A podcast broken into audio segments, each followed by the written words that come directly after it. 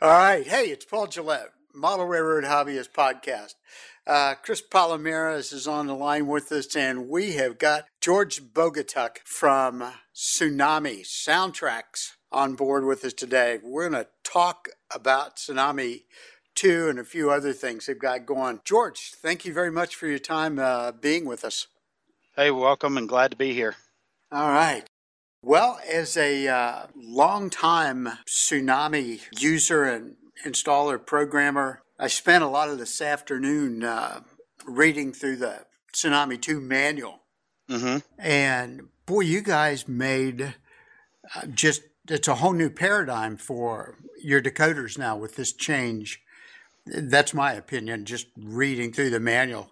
You've uh-huh. built a lot of flexibility and capability into your product. So I'm just curious. So you're cruising along with uh, Tsunami, mm-hmm. probably a dominant brand in that market, and then you come out with Econami. Mm-hmm. And at that time, I was still living in Phoenix and uh, working part-time for an affair with trains and doing some of uh, oh, Bob's Bob out in- there? Yeah, doing some mm-hmm. of his installs when uh, you know Jerry and the guys get busy and building his railroad for him in the store, and started hearing guys just start raving about Econami, mm-hmm. the capabilities and so forth of it. And then we moved here to uh, New Orleans, so all that clutter in my life. And if my wife's listening, honey, I don't mean that, not at all. uh, so, and now you got Tsunami two. So I'm curious, how long did that, from concept to introduction, how long a time period was that? It's kind of hard to say because we've had uh, concepts put together for quite some time, even before we started the actual firmware programming on the uh, original Econami parts. Okay. The idea of the two product lines is to have a two-tier product that work well together, share a C V roster so that as the user, you don't have to relearn an entire new C V roster every time you switch back and forth. Yeah. So with many of the features that are shared, they'll share the same uh, C Vs and settings. Okay. Um, the Econami was actually building up on a lot of the popular features of the original Tsunami and took and, and, and allowed us to give a little bit more flexibility for the user. One of the biggest things was the FlexMap technology, which allows the user to select any function to be activated with any button on there. Uh, previous design uh, had limitations. You couldn't put a headlight, for example, on function twelve. Okay. But now you can do that, and it's even easier. You just find the C V for the headlight, and you set it to a value of twelve, and you're done. And the other thing we wanted to do with the Econami was to condense our part numbers. One of the biggest things in our original Tsunami product line was our part number count,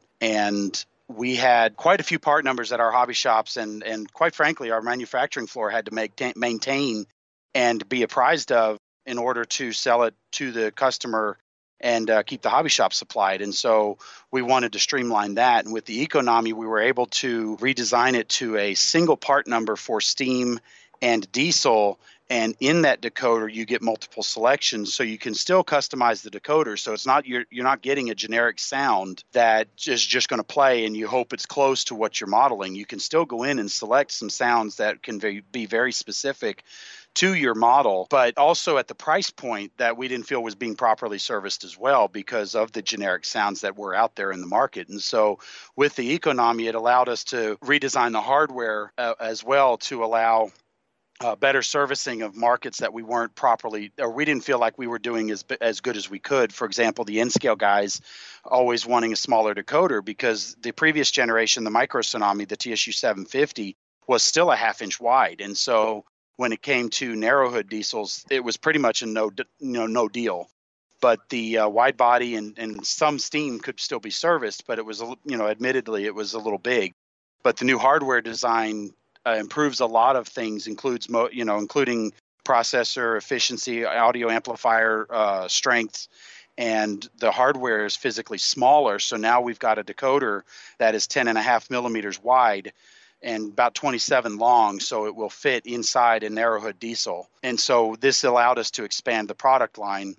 And with that, we built that with the uh, we we expanded on that and used the Tsunami two. So we're using a similar processor family and a similar memory chip that is vastly expanded, so we're able to cram a lot more selections onto the Tsunami two. Uh, for example, by comparison, the Econami Steam, you get four exhaust chuffs, sixteen whistles, you get five bells to choose from, a couple compressors, or four compressors, and a few couplers to choose from, whereas on the Tsunami two, you get ten exhaust chuffs, sixty-three whistles, you get twelve bells, you get uh, ten air compressors, eight steam dynamos, three couplers, and in addition to those choices, you can select from a wood-burning uh, locomotive. You can have a hand-shoveled coal, coal with an auger, and an oil burning with an atomizer. You can select a power reverse, or you can select a manual Johnson bar. And so we've been able to really expand the capabilities of the decoder so that now our steam decoder in the Tsunami product line is able to fit pretty much anything that you want out there that's in the market, because the both product lines also support the articulated uh, chuff with and without okay. slip, wheel slip, which is the sounds of the two sets of drivers going in and out of sync with each other. And they also both support a three-cylinder. So the big U P nine thousands will get that offbeat cadence that you're expecting. And the uh, you can also put it in a three-cylinder Shea. And then, of course, the diesel expands upon that as well and gives us a lot more options for the customer. But but also for the, the retailer and our manufacturing floor, we don't have to keep track of as many part numbers. Okay, so when I buy like a, an eleven hundred, so I buy, which is the one amp uh, Tsunami two. Yes, sir.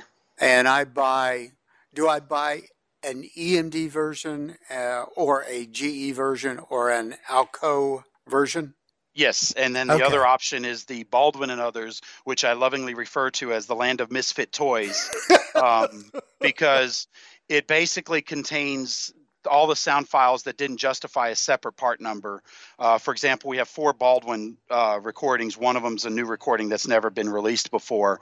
Uh, we have a Fairbanks-Morse, a, uh, the Galloping Goose, and a, uh, a dual Whitcomb that's on there. And none of those separated out by themselves would justify putting okay.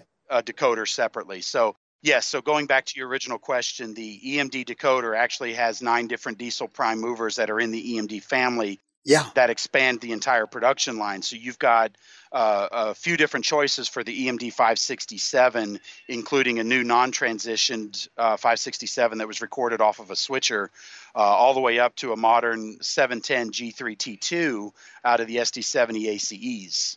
And it's all on one decoder. So your hobby shop can keep the one decoder, and you can walk in the door and say, I need an E M D, and he'll stop you right there and hand you the E M D decoder. Oh, that's got to simplify the uh, S K U count for stores, but also for someone like uh, Chris.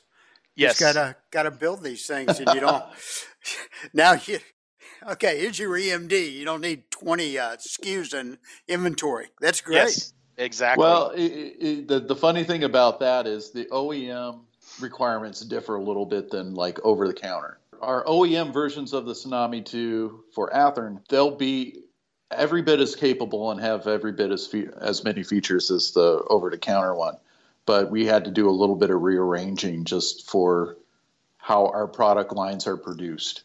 Okay. Things like C V defaults and, and uh, specific lighting, uh, different prime mover selections out of the package are things that he's referring to. Yeah, yeah. For example, like... when we produce an F-unit, we'll never need that F-unit to make S D seventy A C E sounds, ever. Right. Okay. So what we did is we kind of sandboxed that decoder to just produce five sixty-seven noises. Okay. So it, it'll produce several different versions of the five sixty-seven sixteen-cylinder. I think there's two different recordings on there, so you can do an A unit and a B unit together, and they won't phase. Okay. Um, but there's also some others on there. There's like an eight cylinder on there. If you want your Jeep to sound really ratty, you, mm-hmm. you can flip over to that prime mover and it'll, it'll sound every bit as ratty as you want. So that's okay. kind of how we, we sort of strategized our, our products. Uh, I, I think they'll be more handy within the usage of, of our, uh, of our customers. Okay. Very good. Uh, the beeping you heard is uh, Mister Lincoln joining the uh, group. Hello. Hi there, James. Better late than never. Well, I, I wasn't entirely sure. I never got an answer back whether it was today or not. So I was like, oh, yes. Yes. No, I didn't get one. I uh, I tell you what, it must be a Massachusetts It must thing. have been lost in the mail. must, must have been. Do you going through Hillary's uh, server? Is that what you're doing? Okay. All right. Anyway, yeah, that is just, it's amazing. Now, are you producing the uh, the boards yet? The last time I went to buy one from uh, the store, he said, well, they haven't started making the uh, drop-in boards yet. Everything was still hardwired. In what regard to? Availability. We, well, I guess I, I guess where I'm asking is, is we've got the Tsunami two in uh, five different board formats. You okay. have the T S U eleven hundred, which is a hardwire version. Yes. Um, you have the T S U twenty-two hundred, which is which is its larger two amp, uh, six-function decoder cousin um, that also utilizes the nine-pin J S T connector that we've all become familiar with. Uh, for example, Athearn, with their ready-to-roll product line and their D C C quick plug, you can just simply plug in the T S U twenty-two hundred and plug right into that. Okay. Um, Then we have our, our T S U twenty-one P N E M, which is our N E M-compliant uh, twenty-one pin decoder that you can plug into many other manufacturers that are utilizing that technology. And then you've also got the T S U P N P, which is the board replacement. And one of the things about this particular decoder board format is it condenses all of the previous generation's boards into a single circuit board. So all the provisions for the different mounting, such as the B W one thousand for Bowser Stewart, you had the A T one thousand for Atlas, you had the G N one thousand for the Athearn Genesis, you had the K T one thousand for the Kato, you had the I M one thousand for Intermountain. All of those had unique uh, mounting provisions. Well, what our engineers have been able to do is condense all of those mounting provisions onto a single circuit board that can be just dropped in and replace the existing circuit board and then wire it into the to the model. And that's our P N P. So okay. we talked about condensing part numbers. Uh, for example, the E M D decoder, as I mentioned, with nine different diesel prime movers, condensing all of that, we've actually condensed uh, eighteen different part numbers from the original Tsunami into the one. And then the last one is is the soon-to-be-released, the T S U forty-four hundred, which is our four amp, uh, uh, six-function, three watt uh, decoder that they're finishing up the hardware so we can get those into production. Okay, so the P N P series has been produced and should be available at, yes. at the retail level. Yes. Now, I will say that the E M D decoder, of course, because of its Uh, popularity, as I kind of alluded to, with condensing eighteen of the original part numbers, mm-hmm. it's been extremely popular with our dealers and our hobby shops and, of course, the the users.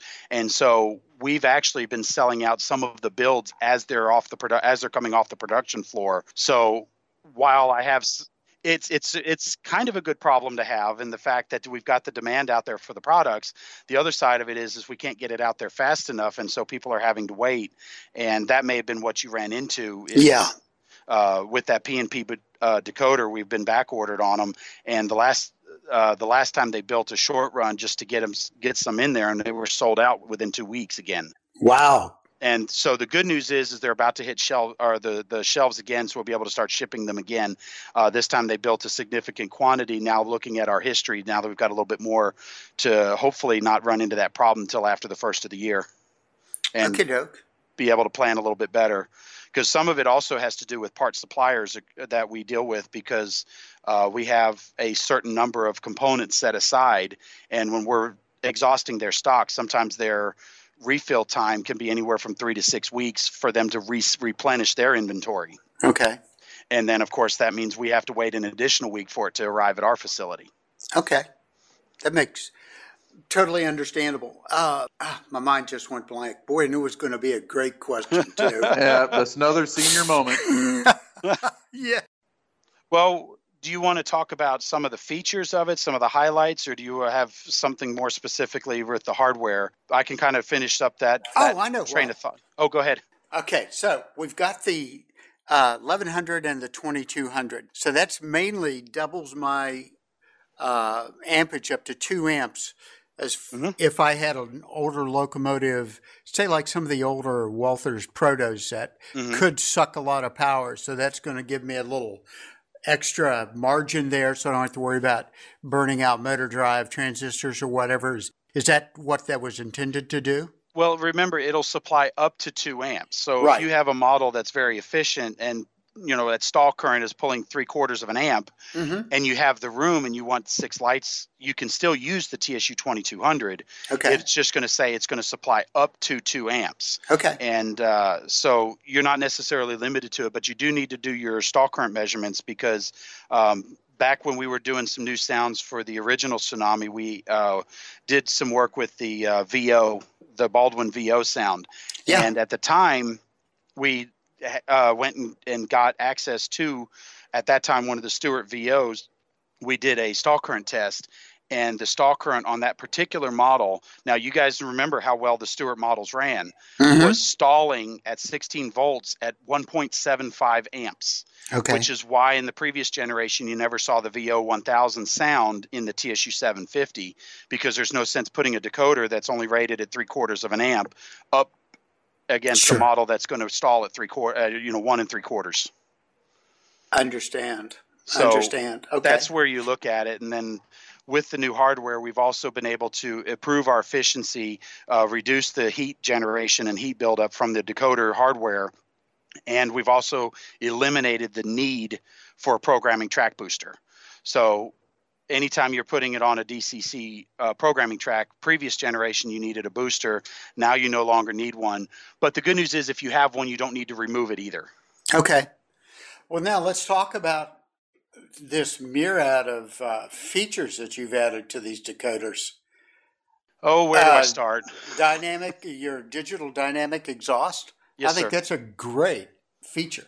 It's an awesome feature. We've actually had a lot of fun playing with this. The dynamic digital exhaust was actually something that we've had in our product, in our steam decoders for years, uh, even dating back to the D S D one fifties. There was a very primitive version of the dynamic digital exhaust in that. And then we've had, since then, we've had the L C series decoders, the original Tsunamis, and the advancement in the technology with the uh, hard with the uh, uh, processor and the motor drivers, we actually have been able to expand the dynamic digital exhaust across the entire product range, including our electric decoders.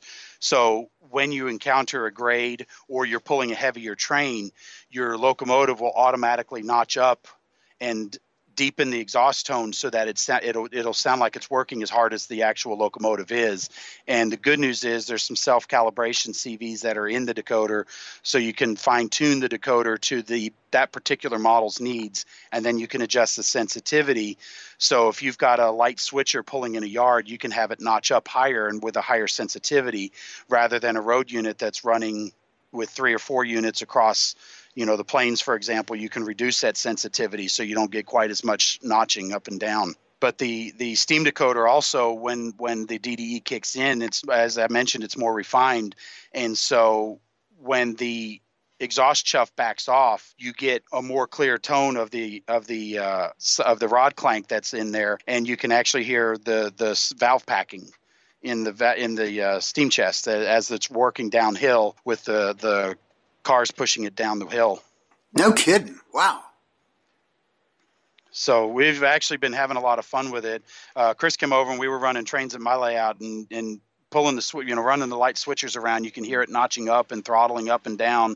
And uh, we were having a great time with it. And, and during the development of it, it was driving me nuts because I had this really cool toy in front of me and I couldn't talk about it. Yeah, isn't that isn't that just the worst thing ever? It's extremely difficult, especially in our industry. Yep, I, I hear you. Uh, I had a lot of fun running on your layout, by the way, George. It was, oh, well, thank you. It, it was great to kind of like be just so in tune with all these numbers and stuff during the day, and then like actually experiencing the fruit of all that number crunching yes. and loading up these different C V values. And it's just like, hey, this is really fun. There, there is an end goal in mind. It, it, yeah. And fun, and fun and enjoyment, and it is is the game. So. Right, right. You are. Cool. So, and then, and then we've actually got uh, with the you know we talk about features with the dynamic digital exhaust. Let's go into the. Uh, braking for a moment. We've got the Tsunami decoder in- implemented F eleven braking, which traditionally has been the sound of the uh, independent or the locomotive brakes. Well, with the Tsunami two, we've actually introduced the sounds of the automatic brake as well as the independent brake. So you can actually toggle back and forth. So when you're doing your light switching, you can use the independent. And then when you're running your train across the road, uh, you can actually use your train brakes, and it works really cool sound effect in conjunction with the sound car. And their their braking rates are are adjustable so that you can let your operators uh, determine what that is. And with and that also works in conjunction with the dynamic digital exhaust. So when you do your brake set, you hear the diesel engine throttle down because it knows you're applying the brakes, and so it's it's going to bring you to a stop. And then, of course, with the diesel decoder, we've actually implemented a third braking rate, a functioning uh, dynamic brake with two stages, where you've got uh, dynamic brake low, where it'll just play the sound effect and and then alter the performance or the the use of the dy- of the uh, prime mover. And then you have dynamic braking high, where you can toggle in and you'll actually slow the train down to about ten miles an hour to keep the train under control as you descend your grade. And you're, you'll hear the fans kick up into high as, you, as you're descending the grade. So we've really worked how all these features work together to bring you the most realistic effects out there, because we work so hard to make our models as detailed as, you know, as the real things, why, where they should sound and operate as well, you know, as close as also. Okay. Now, you know, I threw I, a lot of stuff out at you. No. So as I looked at the manual and, and some of this, I was perplexed at first, and then it came up time for us to be talking. I didn't get to read further, but like your Harper Light, what we would normally traditionally found at F five, F six on a the original Tsunami, it's down around twenty-three, twenty-four, but it, I'm presuming it's capable of being remapped. Yeah, that's part of the FlexMap technology, where okay. you can remap it wherever you want. So the original intent of moving the lights up higher was during a normal operating session, typically you're going to turn on your lights and you're going to leave them on. Okay. For example, like your ditch lights, for example, you're going to run around your layout, you're going to blow your horn, you're going to ring your bell, but typically you're not going to be turning on and off your, your auxiliary lights fairly frequently during your normal operation. And so what did was we moved them higher by default to allow more of the operational stuff to be accessible with the lower functions with the single button press. So what took its place was a, a manual override that, for example, in the diesel decoder, you can press it and it will override the current speed or the current notch that it's in, and mm-hmm. you can notch it up or down to make it run heavy, you know, sound like it's working harder or lighter. And that's across both product lines. So the Econami has that and the Tsunami two. So you can still even override the D D E if you so choose. But it also gives you a little bit more control. So you can start it, you can use it as a manual startup with the F five, trigger it, turn it on, and then you can allow the throttle to use the normal D D E back and forth. On the steam decoder, you can actually use the F five and F six to adjust the cutoff. So okay. actually as if you're adjusting the Johnson bar to operate. So you're basically kind of manually, again, overriding the operation of the D D E. But in the in the steam decoder, you can actually throw it all the way out into full drifting mode. So it will actually, as if you're shutting off the throttle and the steam to drift downhill. And you'll get, like I said, the, the rod clank and the valve packing.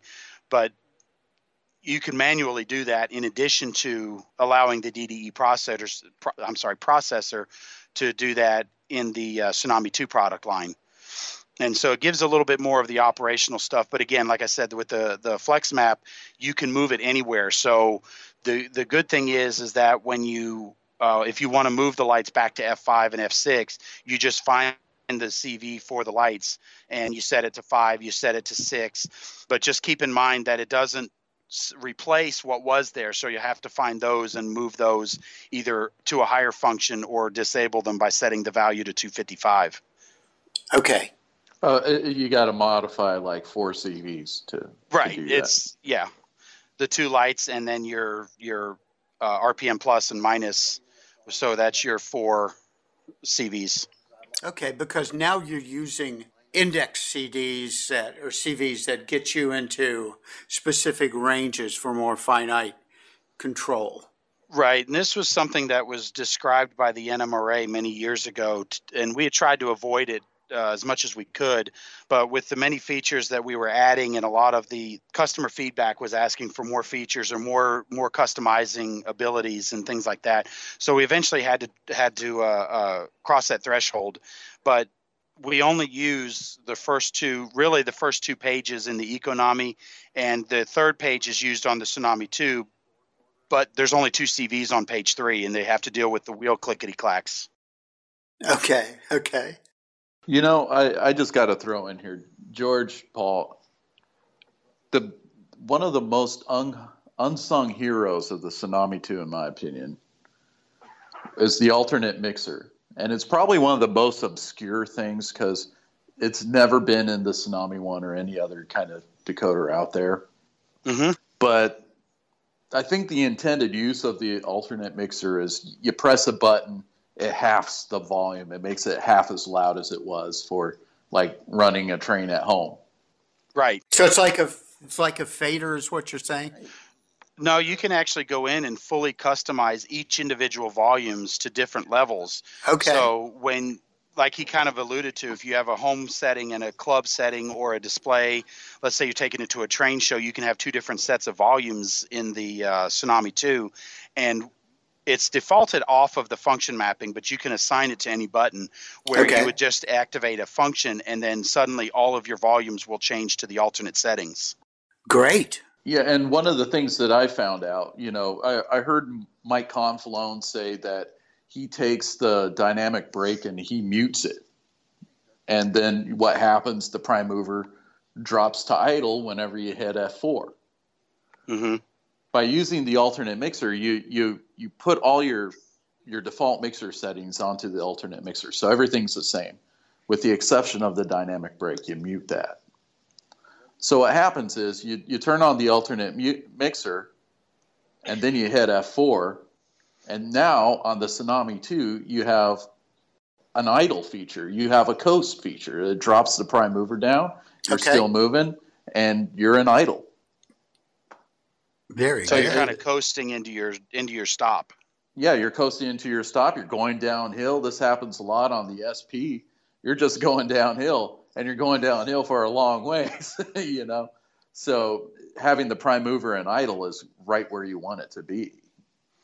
So, well, and the, you know, just to kind of add to that too, and and you know, that's one way to do it. The the D D E processor also, if you set the parameters right, we would during. some of the testing phases, we were starting trains downgrade, releasing the brakes and th- putting the throttle up, and it was never notching up. So there's there's you know, you can fine tune the, the D D E processor, but this is a, a hard way to do it to guarantee it'll do it every time. Okay. Another question now, because I, I believe all of the new Tsunami twos have, is it a plug-in feature for the uh, current keeper? Yeah. Current keeper. Current keeper. Um, all of the, the hardware has been designed with provisions for the current keeper. So the twenty-two hundred, the P N P, the uh, and the forty-four hundred have a two-pin connector that you just plug in the current keeper. The T S U eleven hundred has two wires uh, you tie into the blue common, and then there's a green and yellow uh, striped wire that would then be your ground. And then the uh, the T S U twenty-one P N E M has two solder pads that you would solder to uh, in the connector head. That that would allow quick and easy uh, addition to it. Okay, that's great. That is great. That's always before on the uh, when you came out with them on the first generation Tsunamis, that intimidated the heck out of me. Where I had to go in and do some very skillful soldering to make the connections. Right. The, go ahead. No, I was going to say so. When I read that, I went, "Oh, good. Life just got simpler." It did, and, and the original the original decoder was built without even thinking about additional capacitors than what we supplied with it. Yeah. Because the original idea was that the the capacitors would help get you past the momentary losses of power, because with the higher powered processor, the audio amplifier, and the motor drivers all drawing current, it, the decoders themselves were a little more susceptible to power losses. And so the, the onboard capacitors were designed to help get you through that. But the idea grew to where now you can add more capacitance to it and run further. So things like frogs may not necessarily need to be powered anymore. And that's where, you know, we've been able to add the provision into it. The, you know, just to kind of do an efficiency side by side, personal experience, I had put a current keeper on a T S U, uh, I think it was a G N one thousand or something. And we would pick it up off the track, and just alone, it would probably run about fifteen seconds because it was drawing the current. Well, with the new hardware, Tsunami two, I was installing it in a model, and I was doing some test running downstairs on the layout.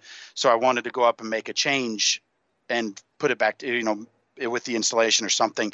So anyway, I took it off the layout, walked through the house, went upstairs, went to my workbench, sat it down, and finally the power died. So it just sips current from those current keepers. So I've timed it at about thirty to forty seconds. Wow, because, you know, I even on this small railroad in this house run into, if I have a dirty piece of track or, like you say, going over a frog on a shorter wheelbase and it and it stutters, okay, then I've got all these key clicks I've got to do to turn the lights off, turn them back on, F five back on, back off. That should eliminate all that, right? Yes. Because it, there won't be an interruption to the light circuit. Okay, great. You know, and, it's and, it's and, funny and when God help you if you have too many dead ends on your railroad and you run your trains like right off, and they, well, and, and they keep going. There is that, but the good thing is, is there also there is also a C V in there called D C C packet timeout that you can determine that if you do not re- if your decoder doesn't receive a valid D C C packet after X number of seconds, it will automatically go into shutoff mode and come to a stop. So you can kind of control that too. Well, Jim, what I did at the end of all my sidings, if they're close to the end of the module, I just put these big rubber bands there, and I hide them with uh, super trees. That works. Yes, it does. The best, the best end of track I've ever seen in all my travels is the one layout I visited had a track that kind of veered off to the side and ended over the edge. And a way to keep him from running cars over the edge was he had a nail nailed into the track. But he disguised the nail. He disguised the nail by putting a figure over it and painting him in a Superman costume. That's great. I like that. So the Man of Steel would stop your train from running over the edge. Golly, that's good. My well, you know, the funny the funny thing about model railroading is we think that our, our pickup systems are, you know, it's a mechanical thing to to keep the, the the pickups perfect all the time and have the most, you know, have wipers or whatever to, you know, eliminate the need for um, like current keepers and stuff like that. But it's just by Murphy's Law, there's going to be something out there on the rails that's going to obstruct your pickup of, you know, D C C packets and electricity. So well, the, I, the current I keeper don't... is sort of like the Murphy's Law filter. You know, I don't. I don't really think. I mean, the amount of uh, care that is required to wire your railroad and keep it clean enough so that you don't need current keepers is so great that, you know, even if you're relatively careful and put feed, feeders most places, like you said, Chris, there's you're always going to miss something, or you're not going to clean it well enough. And then, you know, like the old days where you'd run and you thought you put feeders everywhere. When you didn't have sound, your trains ran fine. Mm-hmm. And then you'd you, your perfect track where the train runs fine and you come in, the, the engine would turn off and then restart. And it's like, ugh. So you had to get even way more anal about your your um, ability to put in feeders and, and stuff like that. So I, I think. In nowadays, just for the sake of sanity, uh, current keepers are the way to go. It's definitely a safety net. Well, no, it's a lazy net more than anything else. It's a lazy net. Well, yeah, because you're always going to forget that one feeder on the stupid piece of track, and it's in the back. But all the trains have to go over it, and you thought you put it in, but you didn't. It's always you know, going to happen. You know, Jim. And then there's some railroads where it doesn't matter how much effort you put in, there's going to be something somewhere. And a modular layout is a perfect example of that because mm-hmm. it's not only your efforts, it's a bunch of other people's as well. Yep. And uh, their level of uh, attention to detail is going to be a little bit different than other persons. So, and then, and then you have now, this is different. I mean, this is a different uh, example, but I have a friend of mine who uh, shoots, uh, um, muzzle loaders, and he he goes and does competitions and stuff. He says all these people, he says all you know, all the people I shoot with, they're meticulous about cleaning their guns every day. I never clean mine. I leave it in. I leave. It gets dirty. It doesn't, and I win. He wins, and he never cleans the stupid thing. Drives people mad. Like Mike, Mike Compalone, you know, he does apparently. Mike Rose tells stories about he'll do stuff that everybody would be like, "You can't do that," and it works for him. Yeah, yeah, you hate it when it works for him. I went, I went to his rail, and his railroad is beautiful, but there are there are places where the track is like hanging off the side of the roadbed, and and, and I'm like, how does that work? I, I, just, I can't believe it. And then when he covers it up, the train, you know, the trains run fine. It, you know, they looks beautiful. You know, up until, you know, up until the point where he covers it up and makes it look beautiful, it doesn't. And you're like, I, that shouldn't work. It's the parts of the layout that aren't on the calendar, you know. Right. I, I had a guy. I lent him my I lent him my Fast Tracks jigs, and he had never he never watched the. the uh, instructions. And I went, he says, oh, I made a bunch of switches, come over my house. And I came over his house, and the, the switch points were blunt. And when I say that, he, they weren't like really sharp, like they're supposed to be. And I was like, these, these aren't right. Says, these shouldn't work. And the trains ran just fine. And I looked at him and I said, did you even read the instructions? Did you look at the videos? He's like, no, I'm a mechanic. I don't need to do that. These trains should not run on this track. It shouldn't work. So it's like he had stub switches. Kind of, yeah, because he didn't, you know, he didn't file it down enough. So, you know, since then, he watched the videos and he did it right so that, you know, it just foolproofs the operation. But, uh, yeah, there are some people like that, and then there's everybody else. Well, see, there would have been a perfect Christmas gift. You could have volunteered to go over and file his points for him. um, no, the switches, the, no, the, the where, where the switches were, they would have had to have been pulled out to do that. You, you would have had to disassemble the switches to, I mean, you have to understand how Fast Track stuff works, but you'd have to disassemble the switch to actually file the point down. It wasn't, you, I mean, yes, it's theoretically possible, but no, I wasn't doing that. Particularly when he didn't, he didn't watch the videos. Had he watched the video, he would have known, but because he's a mechanic, he doesn't need to do that. I don't need to, I don't need to read instructions. I'm a mechanic. And he, too, stayed at a Holiday Inn Express last night. Uh-huh. Oh, he's he's an excellent mechanic. I will tell him that. I will give him that. But, yeah, now he's he he makes great track. But the first few times, it worked, but didn't. Wasn't didn't no one knew why it worked. No, no one knew why it worked, but it worked. All right. Oh, George, I know what I was going to ask you. I see now on Tsunami two, I can also play around with C V five and six. Yes, mid-range sir. And uh, top end? Okay. Yes, the Econami and the Tsunami two both have C V five and six active now. Okay, good. That's when I had access to a big railroad, I never worried about it. But here, the trains on a smaller railroad, they mentally always seem like they're going faster.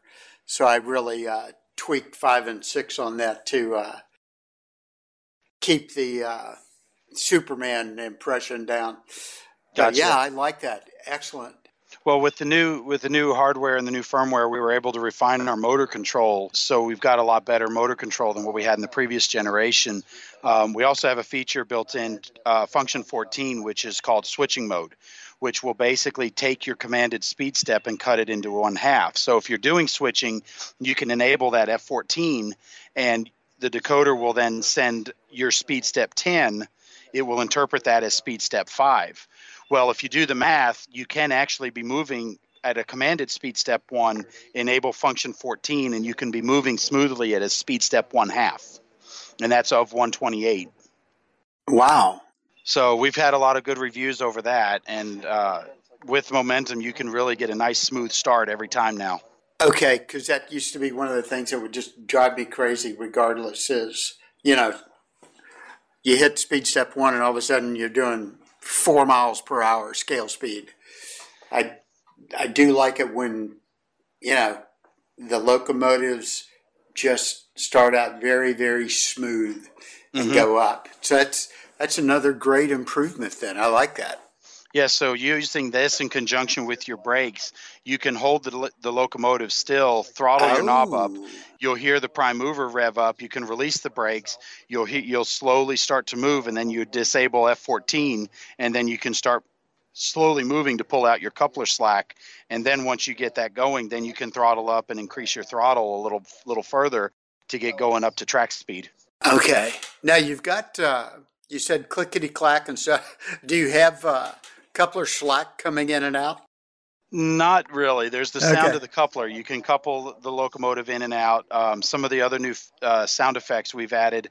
Um, Fireman Fred has a few new uh, tasks, including ash dump. You can hear the you hear him shaking the grates, um, and some other things like that. We've on the diesel side, we have Fireman Ed, who has several tasks, including wrenches and and some of the standards. But you've also got the air conditioner will run in the background. You can have the pneumatic lubricators running in the background. And yes, you can actually set the the probability for the sound of the pneumatic toilet flush. So it's just one of those sounds that'll run in the background. And then there's some, and so there's some, there's some sounds that are also in the electric as well that kind of give you some of that relay clicks and things, you know, to kind of really bring the locomotive to life as it's sitting there or during when it's running. You, like I said, the probability and the way that all works together. Um, during my trip here, I've had a, I had one uh, gentleman ask me yesterday about uh, some of the functions. Uh, for example, the radiator fans are no longer on F nine. They're not even in the function list. And the reason we did that was because the engineer himself doesn't turn on and off the radiator fans. They're based on operation of the locomotive. Sure. Uh, when the locomotive starts getting, the temperature starts getting warm, the fans will kick on and vice versa. Um, well, the other one he was asking about specific, you know, was the compressor, where the compressor would cycle on and off. And, and I wanted to kind of point out that our compressor is running on a smart cycle as well. I mean, the radiator fans do too, but you can trigger the, the, compressor if you re- if you so choose. Uh, there's two ways to do it. You can use the brakes more frequently. So if you hit the brakes three separate times, you've now depleted the reservoir, which will then trigger the the governor to kick on the compressor and refill the reservoir. The other mode is we've kind of talked briefly about with the train brake mode. When you activate F twelve by default, the tra- the locomotive goes into what's called train brake mode, and you hear on the steam engine, you'll hear the compressor start cycling as it's charging the train line. Um, on the diesel engine, you'll actually hear the diesel engine notch up to notch two, and the tr- and the compressor will cycle so it more quickly charges the train line. So it's a more interactive, and it's based on how you're using the locomotive as opposed to just a simple sound effect that runs in the background. I was going to say, that's that's really cool, but I was going to say if you're really going to do the Fireman Fred thing properly, mm-hmm. uh, you'd have to have, when you stop too quickly, you'd uh-huh. have to you'd have to have the sound of Fireman Fred screaming when he hits the firewall. and, well, and then, there is the and, and, and then and then the pause of "You've just killed Fireman Fred." Well, we do have the sound of the air dump when the and locomotive engineers throw it into emergency, so you do hear that sound. That's and, not as fun. It's not as fun. It, maybe if you it, maybe if you put your finger slightly in the ear, you can, it can almost be the sound of Fireman Fred's head hitting the, the back head. Then. Yeah, there you go. The old thump a dump. There you go. Yeah, yeah, yeah. Don't dump until you thump. No. So basically, you know, we've we've kind of gone through and thought a lot of how all of this stuff works together, and. and intelligently wrote, wrote the firmware so that you get the most realistic experience based on the way everything is interactive. Okay. And on the G Es, you have the, I believe it's on the G Es, you've got the head end power setting. It's actually on all the decoders, okay. uh, all the diesel decoders. And it's, and it's different by uh, prime mover. So I'm actually glad you mentioned it. It's one of the, because there's so many features, I tend to forget about some things. Um, but the H E P mode is actually unique to different prime movers. And so uh, the F forty P H, which uh, was an E M D product, uh, were nicknamed the Little Screamers because they were always in notch eight when they were sitting at the platforms uh, because they were providing H E P. Um, the G E P forty-twos and the A M D one oh threes would typically run at about notch six. Um, to maintain your he- your head end power. Now, a couple of things to note. One is uh, that the D D E processor still works even if you're in H E P mode. So as you're pulling away from the depot, you're going to hear that that prime mover sound intensify even in H E P mode because now you're drawing from the traction motors as well. Um, And in the case of the G E, for example, if you need to throttle up beyond six, it will notch up to six and come down to six, but it'll never go below six when you're in H E P mode. Um, the other side of that um, is that when you're running a consist of locomotives, let's say, for example, if you were running three F forty P Hs, Um, it's good to note that only one of those were traditionally in H E P mode, and it's usually the farthest one away from the engineers. Um, and so when you build your consist, it, the uh, if you're using in, uh, advanced consisting, you can use your trailing unit and turn on F sixteen and then grab your consist address and run, and that one unit will always be in H E P mode continuing around the layout until you get done uh, at the end of the locomotive run where you disconnect and then you, dis you turn off your uh, uh, head-end power mode. Um, so that's a really cool and also a, a more realistic effect. And then kind of along those lines, we also have the sound of a steam generator on the decoders. So if you're running early steam heat uh, on your passenger coaches, you can have the proper sounds to go along with it too. All right. And I, I was reading about that. And what sound does that make? Well, basically, kind of as you would expect, boiling water steaming away. Okay. So it's not a a real it's not a real conspicuous sound effect. It is kind of in the background, but it is there. And uh, we were able to record, I believe, an actual uh, uh, steam generator, but I couldn't tell you which one it was because I wasn't on that recording trip. Okay. All right. I just thought that was neat. You guys have thought of everything.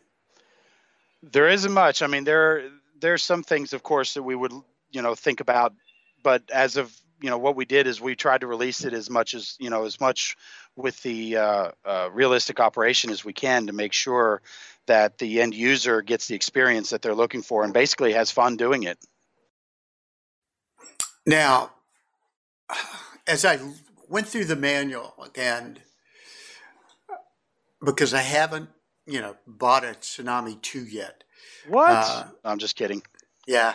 No, when I went to the, to the big superstore and ordered one, I got an email back said they haven't made that yet. Oh, right. Okay. And you explained about the demand on it. So mm-hmm. One of the things that, as I recall, and before even Tsunami, when I had uh, Q S Is, you know, using index C Vs and mm-hmm. this and that. And then do you think, or have you considered, one of the things that simplifies, for instance, E S U, is they have programming software that is kind of like their version of J M R I. That's my understanding, which does a lot of the where you've got multiple C Vs affecting a headlight. Does it dim? What's the L E D, you know, the L E D compensation, mm-hmm. uh, blink rate if it's a gyro light and so forth. Have you guys noodled around? Maybe you come up with a software package that would simplify this? Or is it compatible with J M R I? It's compatible with J M R I, and the, the definitions are already there. Um, okay. We actually sent the definitions to them early on so they could have it ready when we launched the product and had it in store so that the end user could quickly find it on the J M R I. Okay. But the other side of this is we tried to make the C V programming as easy as possible. I mean, I know you mentioned the the index C Vs, but that's why we only use one index, where uh, C V thirty-two is the only one that changes when, you, when you're doing your indexing on, on the C Vs. But the headlight, for example, has several things that that one C V does. Okay. One of them is select the, the hyperlight effect. Then you can determine whether that lighting effect is active when your grade crossing is enabled or when you blow the horn. Um, then you can determine uh, the um, phase A or phase B. So in the case of, say, ditch lights, when they flash out of sync, you can that's a phase A and phase B example. Mm-hmm. Uh, and then you also have L E D compensation, which alters the way that the, sig- the lighting signal is sent so that the L E D appears more lifelike as if it were an incandescent bulb because, of course, they have different illuminating characteristics. And so it's all in one C V. And in our user's guide, we actually go through step by step to help you program it. And the first part is pick your hyperlight one through twenty-five. Then when you want, then you enable crossing logic, then phase A, and then you turn on the L E D and you add either thirty-two, sixty-four, or one twenty-eight to the value, and you program it in C B forty-nine, and you're more or less done for okay. that light. Um, so we try to make it as easy as possible. That's where the flex mapping comes in, really, you know, kind of to kind of uh, highlight that, because again, it's simplicity. The previous generation and following the N M R A recommended practice for function mapping was C V thirty-three through forty-six, where the C V was assigned to the function button and each bit was assigned to an effect. And your addition of the bits would then tell the decoder which things would happen when your function zero and forward was turned on. And when we were looking at expanding to twenty-eight functions, and we've got all these different other sound effects and lighting effects and things like that, we started building a matrix to expand that, and it became very t- very cumbersome, and and especially trying to teach it. We were looking at it going, well, you have to set this bit and this C V and this bit and this C V, but you ignore this C V and this C V, but you set this bit, and it became very uh, uh, t- uh, difficult to explain. And so what we did was we flipped the chart where the C V is now assigned to the effect and the value is the function, and that's one of the ways we made it easier. So now okay.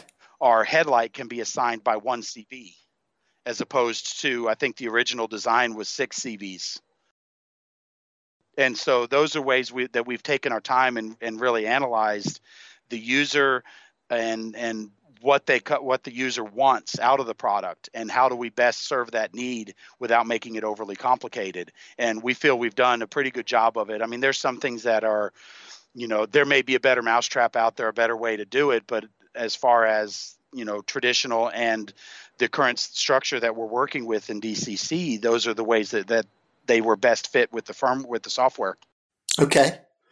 No, I think uh, as much capability as you guys have designed into this decoder, uh, yeah, all these little, because I noticed when you were talking about it, you, the function became the value in the C V to reassign it. Uh, so yeah, you have put a lot of thought into making it easily mastered by someone. So when I get my first one, I will not use J M R I. I will do it the hard way. That's just, or the long way, I should say, because that's just how I learn. Sure.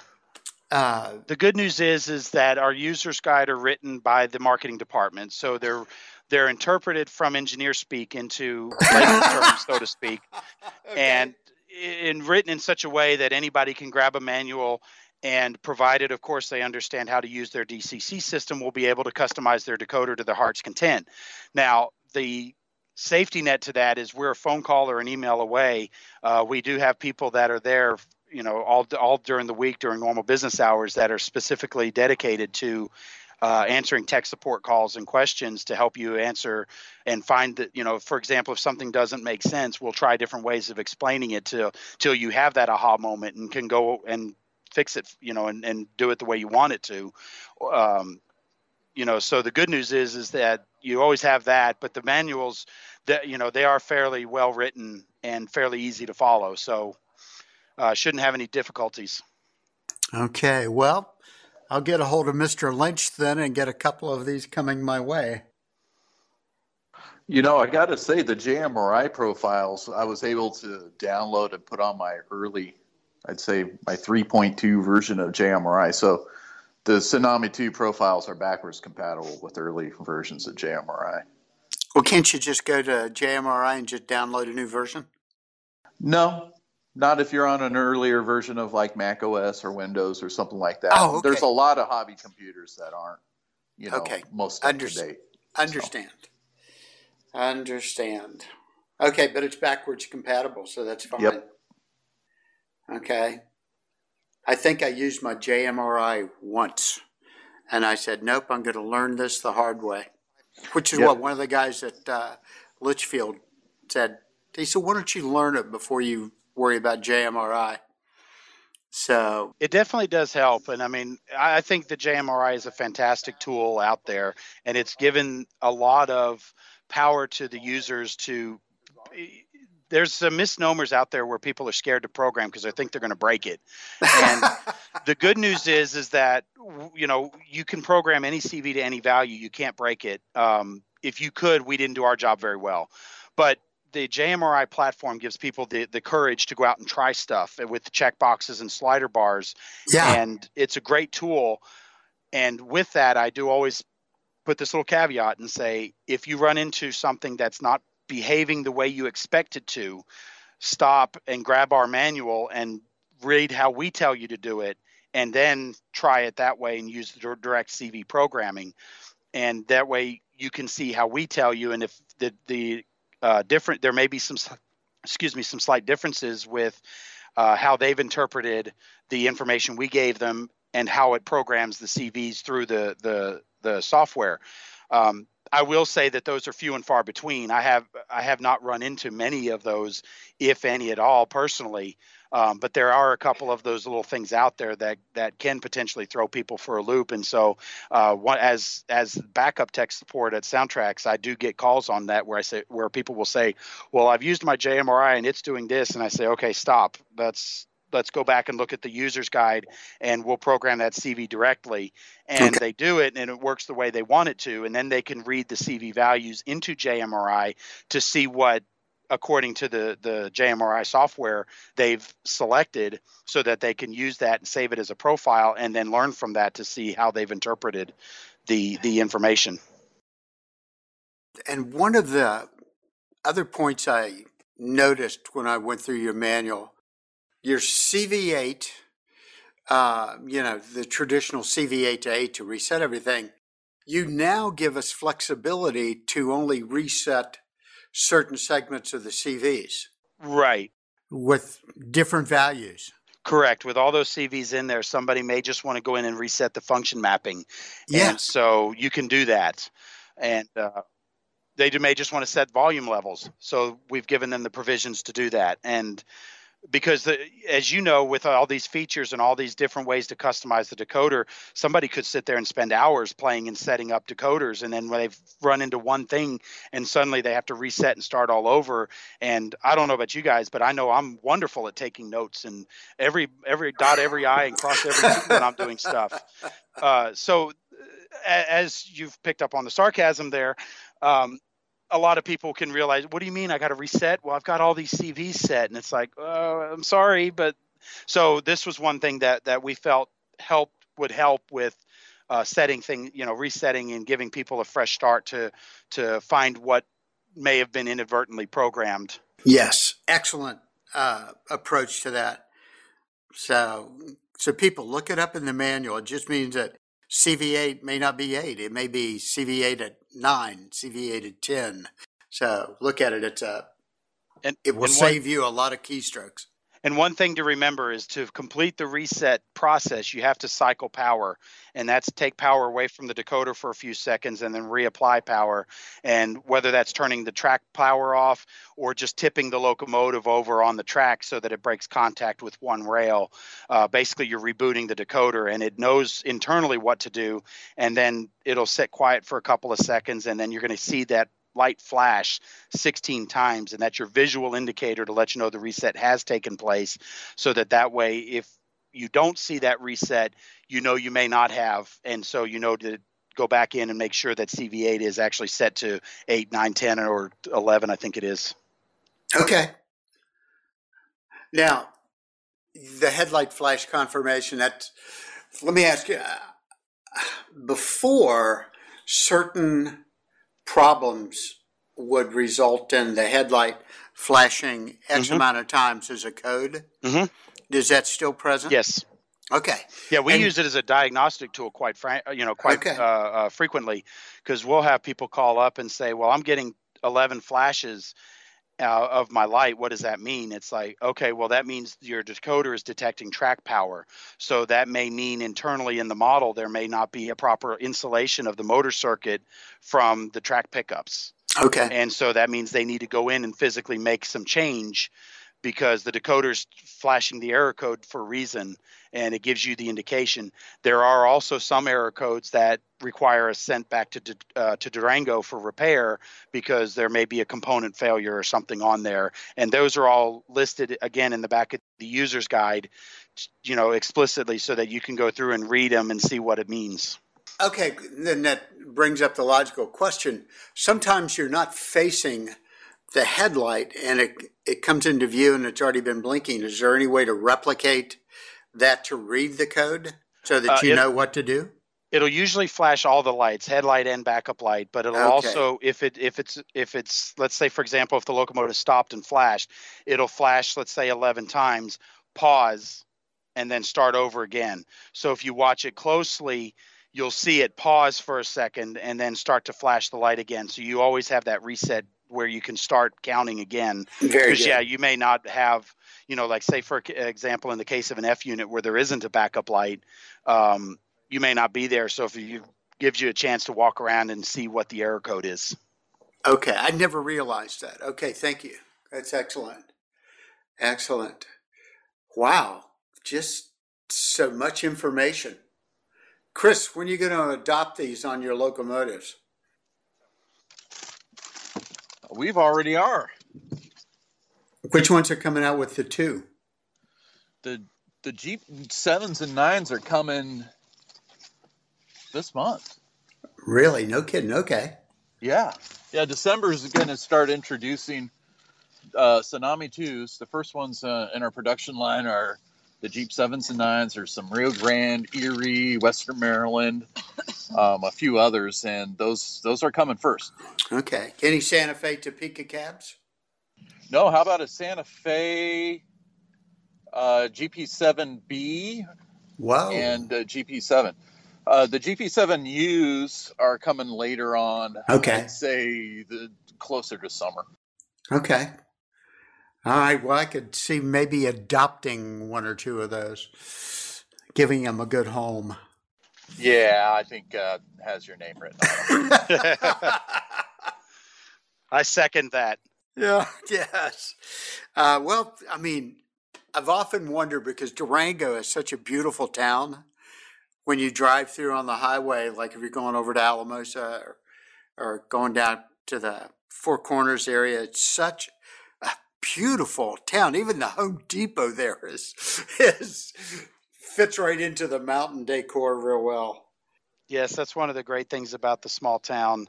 And, uh, you know, with a big tourist, ra- you know, railroad like the Durango and Silverton right there, we get quite a few visitors coming through every year because uh, we act- we do manufacture all of our electronics right there in-house. And that gives us the ability to you know, usually respond quickly to, to, to market changes. And also we're able to uh, have a much better quality control because our technicians are there uh, testing the circuit boards, not just with the electronics and the machines that we have, but they'll hand test every decoder into a simulated locomotive to verify proper operation so that we, when we package it, think of it as the Michelin man hugging his tire as he sent it off in the production world. Um, we kind of look at it that way because each one gets its own attention because we hand test every one of them before we package. And that goes for Chris's decoders as well that we're doing for Athearn. Um, and others that we actually do. And it is a bottleneck. It does slow the process down a little bit, but we can know that we're sending off good quality equipment as opposed to just throwing them in a box and shipping them off because we could do that too and save time. How cold is it there today? Uh, well, actually, I'm in Saint Louis. You're in Saint Louis, but how cold is it back in Durango? Um, I haven't checked it right now, but I think our high was supposed to be somewhere in the thirties. Oh, good grief. That's uh, I think I saw something uh, yesterday from a friend of mine back home said it was in the, uh, I think somewhere around ten degrees in the mornings. What is it in Saint Louis today? I don't know. What is it in Saint Louis here today? What's it supposed? I haven't even looked. I've been driving all morning. So I got here, okay. Been here for about thirty minutes and they're saying it's about forty degrees. So that's, well, it's take off time to take off the jacket out here. Yeah. forty degrees. That's like summer compared to here. Yeah. yeah. Aren't you a little chillier, uh, Chris? Uh, it says one nine on the temperature gauge right now. Oh, wow. I just give you guys a heads up. I'm I'm in the truck right now. I'm preparing to head on over to Saint Louis, and I should probably be there after the podcast. So okay. All so right. We're getting a blow-by-blow on the road with Chris here in about, you know, two seconds. Gotcha. Well, I also started, probably ought to think about uh, round wrapping up, if you don't mind. I'm actually doing a clinic at Mark Twain Hobbies tonight. Oh, out in Saint Charles. For those up in Saint Charles. So I'll be visiting those folks over there and doing something. So in the short term, Ken's over here. He wants to say hi to everybody. So hang on just a second. Okie doke. Hey, gentlemen. Mister Patterson. How hey, are Ken you? P. Hey, I, I got to get on here and talk about I something can. here. This this Northern, hey, what's up? This Northern Pacific Challenger that uh, Chris Palomares sent me to photograph. Uh, if you guys haven't seen the photograph, you need to check it out on the Athearn Facebook page. This has got to be one of the most magnificent snow. I mean, Chris said put icicles on it. So, I mean, this thing is just, there's, it's, it's wow. It's a it's, great shot. It's the one going across the trestle, right? Yes, it's my new screensaver, and I just cannot believe the oh, magic. It's beautiful. When Chris put the smoke on it, oh, it yeah. just that it just came to life. And so it'll be in February show how we created the picture, but uh, I'm just so excited about it that I had to tell you guys, check it out. Athearn did it again. Well, you know, Chris, there's a product opportunity. You could partner up with George and take a one of those cigarette vape units. Yeah. And we'll put a little water bladder in there. And will blow steam vapor out. Well, you know, it, it would be appropriate to blow steam vapor out of a steam locomotive, wouldn't it? Shoot, yes. We'll run it down through the... God, that could be an optional extra. That's a, well, that's all I wanted to say, guys. Thanks for letting me on, and I'll give George back to you. All right. All right, thank you, Ken. All right. Well, we used to live in Saint Charles, and uh, the first hobby shop I ever went to out there was Mark Twain's. Uh, that's cool. That I'm excited. Cool. I've never been to the, his store before. I've never been in the Saint Louis area other than passing through the airport. So I'm excited to go see the store and, and meet the folks over there. So, well, Saint Charles is actually where Lewis and Clark left from when they did the Northwest ex- exploration. So it's a beautiful little town. I loved it when we were there. All right. Well, go do your thing. I appreciate your time. Hey, yeah, glad to do it for on. you guys, and and I'll talk with Chris when he gets here. We'll try to set this up. Maybe we can do this a little more frequently then, and maybe do like a technical corner or something like that every so often for you guys. That yeah. sounds like a winner. Okay, yeah. Chris. Yeah, as as Paul goes through uh, installing his new Tsunami two, I'm sure he'll have some questions that he'll want to run by you on the air. That's true. Oh, excellent idea. Feel free to call me anytime. I'm usually at the office right now. I'm actually traveling. I've been traveling since uh, last weekend. Okay. We did the uh, Oklahoma City train show, and I've driven my way across to Saint Louis at various stops doing clinics for the hobby stores in each of the areas. So uh, I should be home next week, and I don't foresee myself going anywhere before the end of the year. So okay. May go to your. You sh- it should be on the way to the store if it's not already there. Pick one up and uh, let me know how you think, uh, what you think about it. And uh, I can also help you unlock some tips and secrets to help maximize your enjoyment of it. All right. Hey, Chris, drive carefully. None of this photographing trains while you're driving. Oh, come on, man. Hey, uh, how about we call that segment On the Horn with George? On the Horn with George. There you go. I'm game. Hello, this is actor Michael Gross, and you're listening to the Model Railroad Hobbyist Podcast. Doing something unique this time. Our guest is in Great Britain, a uh, quite prolific YouTube modeler, both model railroads, dioramas, all forms of it. Her name is Kathy Millett. Kathy, I'm so glad to uh, talk to you. It's great to be here, Paul. Thank you for having me. You're welcome. I have discovered you when I was uh, going through some YouTube videos looking for ways to enhance trees and stuff, and I stumbled on your uh, videos. I started watching them. Uh, you've got, it looks like, about eighty-nine, ninety uh, videos out there. So I thought, I think we need to see if this young lady can uh, can talk to us here. So you've been on YouTube since, uh, I think, it says twenty ten. Yeah, but I've only been putting up a video on modeling every week since last July. So one a week? I do one a week, yes. Wow. So you're in Great Britain. What city do you live in? I live just south of Birmingham. So I live in a lovely area. It's, it's just north of Warwickshire. So it's equal distance to Stratford with Shakespeare, Warwick with Warwick Castle and all the medieval stuff, and Birmingham, which is a big city, loads going on there, really great place. Okay, and if I want to put this within a, uh, a mental context of how far away are you from London? one hundred and something miles. We're kind of middle of the country, middle of the middle in the middle. Okay, that's cool. My wife is, and daughters have been to London, but I didn't make the cut on that trip, so I have not been there. It's amazing. What's your weather like today? Grey. Grey, okay. It's grey. It's not. It's getting a bit colder, but nothing like you might get over there. If we see any snow this winter, it'll be a bit of a surprise. Okay. Yes, I'm in New Orleans, and so New Orleans is just a uh, a swamp, so we don't we don't see snow down here. Uh, I'm coming to New Orleans next summer, hopefully, so perhaps we'll have to arrange it up. Yeah. Well, you will have to uh, let me know, and we'll take you to some local eateries. That'd be brilliant. I mean, New Orleans is all about the food. I must say they have some inventive cooking down here. Now, last weekend, you told me you were at the uh, N M R A. Um, it was the British Region Annual Convention. Okay. So, yeah.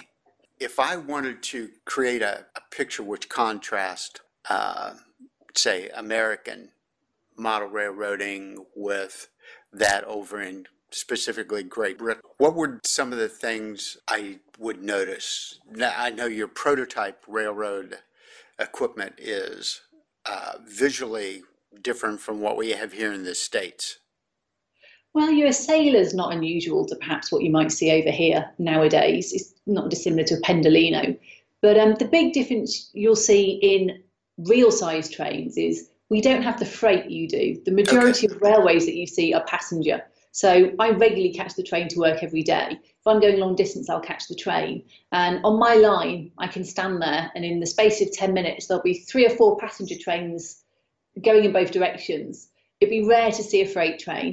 There's a container train in the morning and maybe something else go through, but it is rare. And they often go overnight rather than in the day. Okay. And this is regular standard gauge above ground. It's not like a tube or a subway system. No, really the main place with um, an underground is London. And okay. worth going to and visiting if you're in the U K, because it is very different um, to everything else that you'll see. But no, we're just pleasant little summer, suburban diesel or electric multiple units. Okay. Looking at the uh, the island as a whole, so I could probably, or could I, start in Scotland and go into Britain all the way down by train? Is it that yep. expansive? Oh, yeah.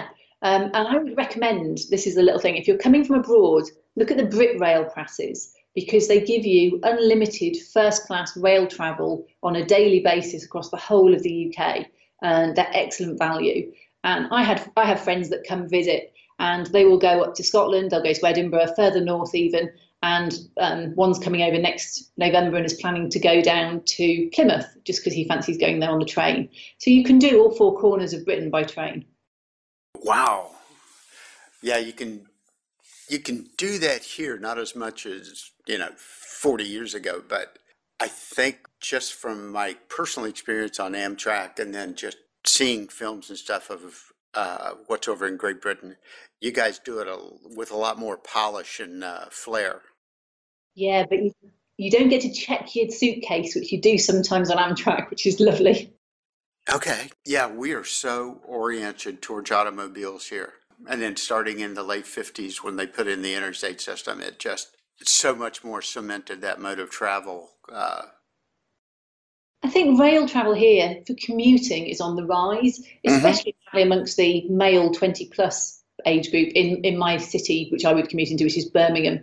And for me, if I wanted to drive, it'd be three quarters of an hour to get in there. If I want to catch the train, it's twenty minutes. If that. So it's definitely a lot quicker. There's ample parking, and almost everybody I know here will catch the train into central Birmingham. They won't drive. Huh. Uh, we had a light rail transit system in Phoenix uh, mm-hmm. when we lived there, and they were, it always amazed me, and I understand the, the cost per mile, the, you know, the infrastructure cost of it, because it seemed to serve the Desert Valley, but it didn't come into like North Phoenix, North Scottsdale, where, you know, just tens of thousands of people commute down into the valley to work every day. And I thought, golly, it seems like it would make sense to do that. So, you know, Great Britain's already done that. I think that's so wise. It was there a long time ago. You built your cities when the automotive was the most popular transport in some ways. We built our cities before cars were invented.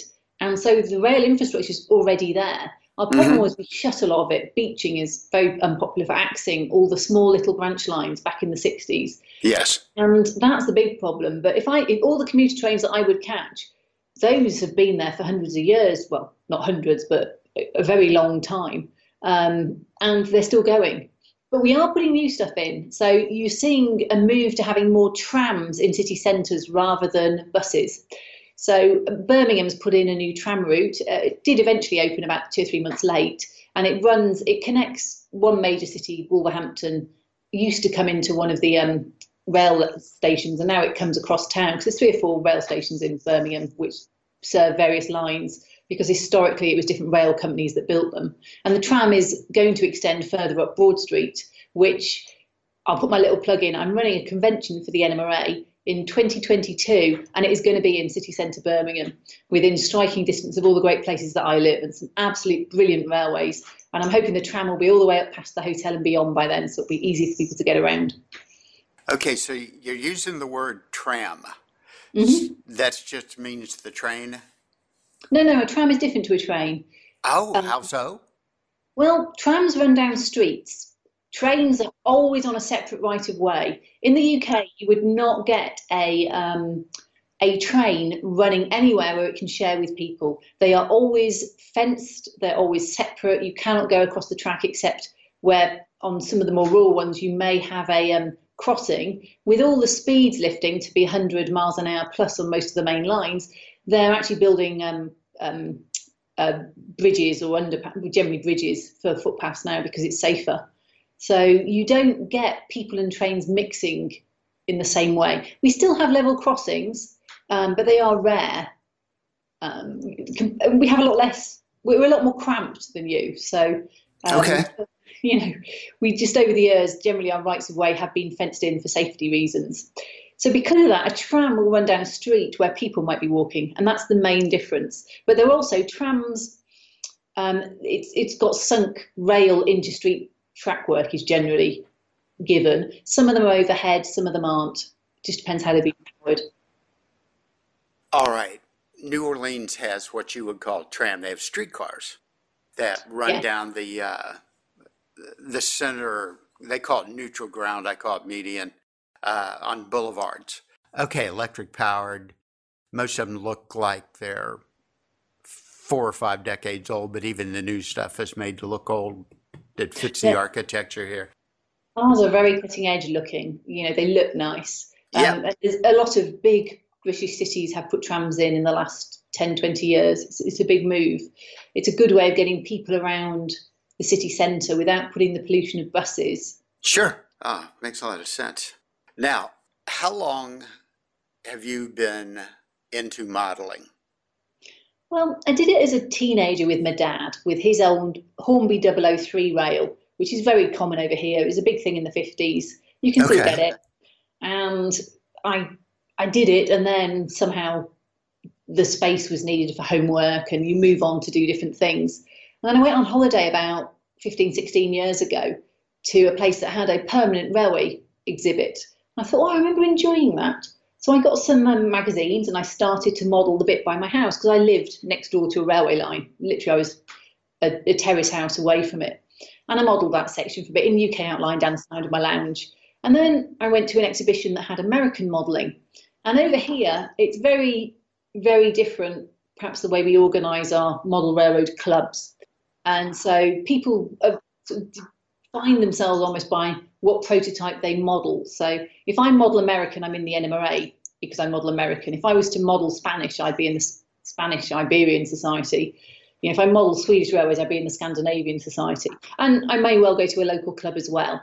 Okay. So, um, you know, I started model American because I like the differences, you can have your trains running down your streets. Your scenery can be very different to Britain. And just the models ran very well, which at the time, I think the British market has caught up a lot. But at the time, there was a marked difference between American and, and British model trains mm-hmm. and how they ran. And I was lucky enough, I came in at the advent of D C C being really popular. So I was able to come in and just start on that. And I started modelling um, the New Haven. Okay. Now, the first, when you were doing it with your father and you mentioned that, what is that like our Lionel or O scale? No, it's Hornby double O, so it's double O, which is, you're used to one to eighty-seven, which is H O, is one to seventy-six, it's double O, and it's the most, it's about the only scale of that size. There isn't really H O in the U K. Some people do do it, but it runs on the same gauge track. So you can run double O and H O on the same track. Okay. It means that all the double O models have slightly undersized wheel, well, sorry, oversized wheelbases. Um, so it, it just means they're not quite right. So you do get people who do sort okay. of the E M gauge and P's, proto scales and, and all these, trying to get it to work with better scale track. And they often have to hand lay it as a result. So it, it's slightly, we probably didn't have the standards that you did, which the N M R A did back in the day, but our standard was just set as not quite prototypical. Okay. So you're, are you still doing the New Haven? I am still doing the New Haven. Um, I, I did dabble in O N thirty for a number of years before I realised that my modelling time was getting smaller and smaller and I wasn't actually getting anything done on anything. So okay. I gave up the O N thirty and now I've got my H O layout in my loft, which now that I'm running a convention locally, people keep saying to me, oh, I'll come and see that in six years' time. And I keep going, oh, well, maybe I better get on and do something then. So I'm having a resurgence of trying to get some work done on my layout, but life does get in the way. So when you go shopping, because we never have enough locomotives or cars, we always need more, uh, do you have access in, and this isn't a naive question, I just want a clarification, have access to like Atlas, Athearn, all the traditional U S suppliers? Yeah, what you do is there's, there's a number of specialist North American outline suppliers, so they'll do U S and Canadian outline, and we would have those here. Okay. You can order from the States and accept the horrendous shipping, and the fact that everything that you send to us will get a twenty percent customs charge when it comes through, so it'll automatically be more expensive than you're paying for it. Um, or you can wait till you come visit the U S and buy some stuff when you're there. But with the way pre-orders are going, I mean, I've, I've got pre-orders with Caboose Hobbies. Rather grateful they've been taken over and they're still doing their pre-orders. And um, I will order with a couple of people like them if I need something. Okay. Yes. So when I lived in Phoenix at the hobby store I worked at, you know, part-time after I retired, we had a gentleman come in twice a year from Great Britain. He was a tour guide. He would bring people over too from uh, Great Britain, and he would always pack two empty suitcases or include two empty suitcases. And we would start getting orders from him. You know, Richard would start sending email orders in, and we knew when he was coming, and we would have these big bundles of American prototype H O scale stuff waiting for him. And he says, okay, this fills up my my two suitcases. I will see you next time. Sounds very common. My suitcase is always almost empty coming out and very full going back. Okay, make sense to me. I understand that logic. So are you doing both passenger and freight? Yes. On your um, model? That's one thing with the New Haven is it was very much a passenger railroad. So. Okay. You're back. You said the thirties? Well, I'm a bit... I'm a bit indecisive. So I wanted to do steam and I wanted to do a roundhouse and turntable and all of that. Okay. So I've, I've set it in the thirties, but I also like the fifties. So I've got this huge thing where Tony Custer would just say, I'm modelling nineteen sixty badly. So let's just leave it as I'm modelling nineteen sixty badly and I make my era whatever I fancy. So do you have some of the McGuinness uh, paint scheme? I the, do. Uh... I tend to stop around at nineteen sixty. I don't go later than that. Okay. So um, my favourite schemes are the sort of green and gold and the orange and green. Okay. From pre-McGuinness, though I do appreciate his sort of um, graphics. As a kid, it always reminded me of the uh, paint schemes they put on American uh, warships in yeah. the Pacific during World War Two, you know, because it confused uh, what they were, the size, the proportions and stuff. That's the way I would view McGinnis's uh, locomotives. Yeah, that was a kid. What did I know? So your modeling skills, like everybody's, they they evolve. I mean, you have a wide range of subjects. Peeling paint, mm. uh, the muddy roads in, you know, cabin, or I'm sorry, building interiors. I liked when you did the culverts and you did uh, a couple of those, and then you went back to static grass. And I like how you overlaid the taller, often dormant grass over top of the vibrant undergrass. I thought that was just really cool, because I'd always, I thought, how do I get glue back there without screwing up what's underneath it? And you just brush it on. Yeah. Wow. I've, uh, there are sprays you can buy now, which I keep meaning to try to see if they're good. I had done it with just normal spray glue. And I will be honest, it didn't stand up quite as well as I like. So when you're at a distance, it looks fine. Yes. When you take a close-up photo, you can see the top layers are quite flat. And um, what I'll often do is just mix a handful of um, the long grass in with the short grass, so it comes out mixed already out of the applicator. Okay, so doing both at once. Now, are you using what, four millimeter, six and a half millimeter? You're varying your lengths. I would never put just one in. I probably have a, you know, five or six in at any one time. Okay. So I tend to do the shorter ones from N O C and then throw in handfuls of the longer ones. Um, but yeah, to my mind, nothing in nature is uniform, which is why I don't like the surface you're putting it onto to be flat, because otherwise you just end up with a flat tablecloth of green. Which right. It looks like a football pitch. Well, okay. I don't know if your football pitches look like ours. It looks like a soccer pitch for you. You know, it looks green and just flat and uniform. And to me, that's that's not what the majority of us are modelling, unless you're doing a very nice suburban lawn. So I tend to try and make the underneath slightly bumpy, so the grass rises and falls. And I always put the mix in, the mix of colours, and just the just to get that var- variety, because nature is not uniform most of the time. Okay, yeah, I put down, after I do the whatever my ground structure is going to be, you know, dense foam, styrofoam, whatever, and the plaster cloth, I'll come over with, it's just zip texturing. Mm. Uh, you know, it's been around for decades, and I use construction sand in there. Yeah. And if I and if I want more irregularity in that surface, then I'll just mix in a higher percentage of sand. And if I need to, I'll go add add to it before I go in and uh, do the uh, static grass. What an amazing invention! Yeah, awesome. So much better than ground foam. I've just, my favorite texture project, which I just use too much, is probably tile grout. I put it everywhere. It's just great. Oh, yeah.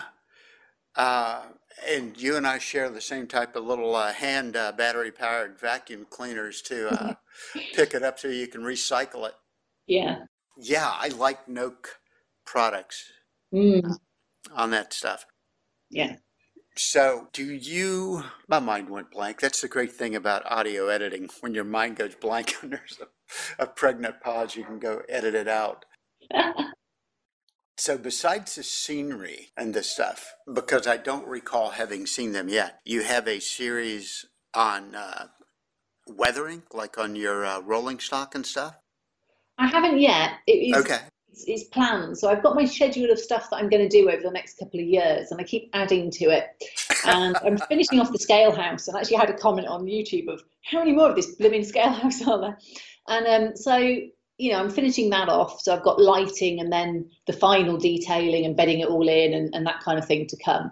And then I've got a couple out. This week will be the N M R A B R convention. I'm just editing the video for that. So that will be up.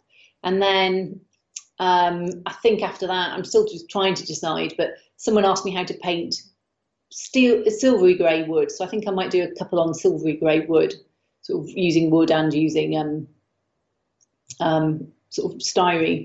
So I'm going to do a few on that, and I need to start videoing those up um, this weekend and next weekend. So that'll be the next thing, and then we'll be at Christmas. So I'll decide what the new year is going to be. Okay. So at the uh, N M R A. Mm-hmm. Last weekend. Do you get American manufacturers make the trip over, or do they use their local distribution for a presence? We've never even asked American manufacturers. I don't think they would. We will when it comes to a large national convention for the whole of the N R A, but for a regional convention, we have our local um, traders, as we call them, who will come along. And there's an, always a lot of bring and buy. And actually the most popular thing is people selling off their second hand that they don't want, because you can get some really good bargains and interesting things you can't find elsewhere.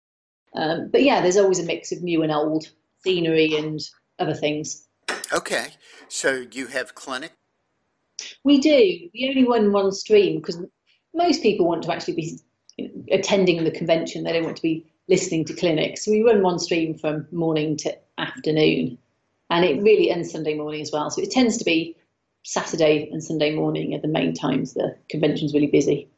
Okay. All right. Yeah, which this is where Chris could, could contribute, because he had just come back from some shows. He's with Athearn, so he's yeah. their product manager. So he's always a good source of uh, information. Okay, now in your professional life, because this, I, I sense that. Are you a graphic artist or anything like that? And no, this is... not at all. I'm a um, accountant, so I um, I do contract interim financial management work. So I go into places and run their departments for a bit while they're recruiting new people or when they need work improving. So I've got a business improvement and um, interim management bent going on there. Well, I saw your, you know, you've got it on your YouTube channel, your uh, Facebook page, and you, in some of your scenes, you, you're wearing a sweatshirt that has your logo. Yeah. And I went, okay, Kathy Millett Modeling. And I thought, I bet you she's a graphic designer. No, I did A S level art at school, but... Um, no, I um, I went for the money over the um, creativity. So it's always okay. Yeah, that's right. Creativity doesn't pay the rent. Very good. Oh. So you mentioned in one of our communications that you have to commute how far to this this contract you're on? Currently, um, it's forty-five minutes to an hour and a half, depending on the state of the motorways, because wow. it works on one section, which causes problems. And I happen to live on one of the most congested stretches of motorway in the country. Not the most, but one of. Um, but I, I'm finding my shortcuts round. And to be honest, I um, it's a lot shorter than it was. My last one was an hour and a half, and I had two trains over to the other side of Birmingham.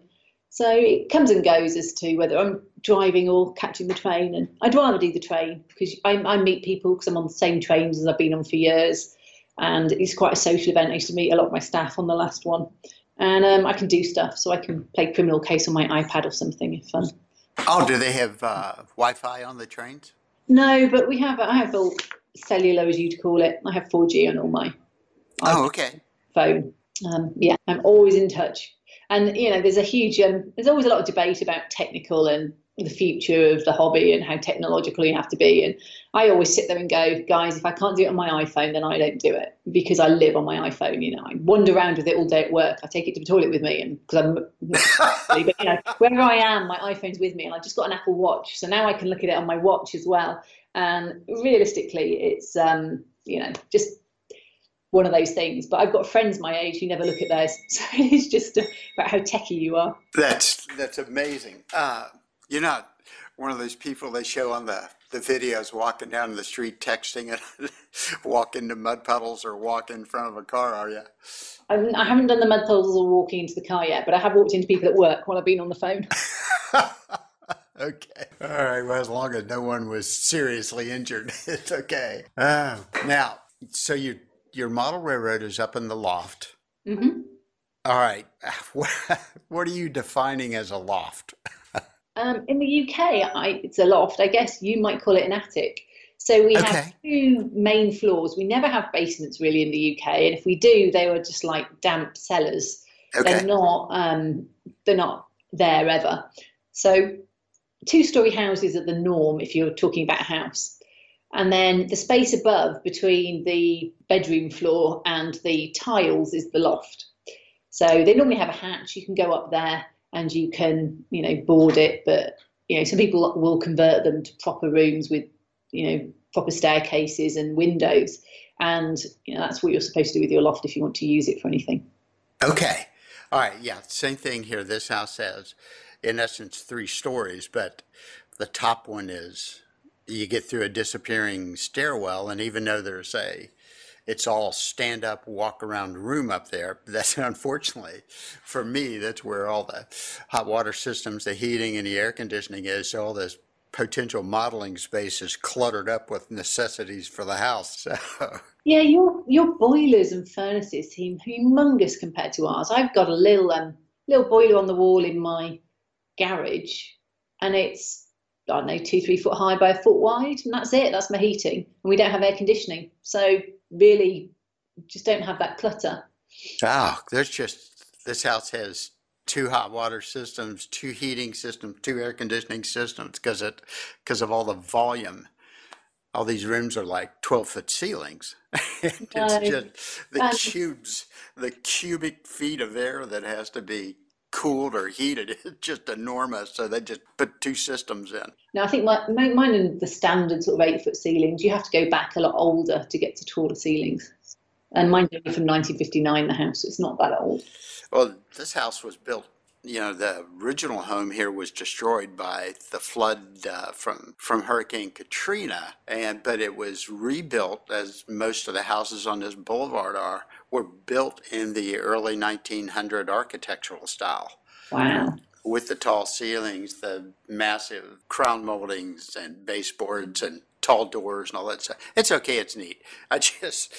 Had I built the house, I would have said, okay, I want the third store, you know, yeah. the third floor to have a regular walk walk up stairway, and yeah. find another place to put these physical yeah. systems. I'm building a railroad. So I've uh, laid claim to one of the bedrooms because our oh. kids, are, kids are grown and married and off. And so when we first started talking, what you saw behind me was I've been casting rocks all week oh. and then painting them and then doing the Uh, India ink wash and trimming and cutting, because I don't want that mess in the house. So I do that out in the garage and bring them up, and I'm starting to build my foam uh, understructure yeah.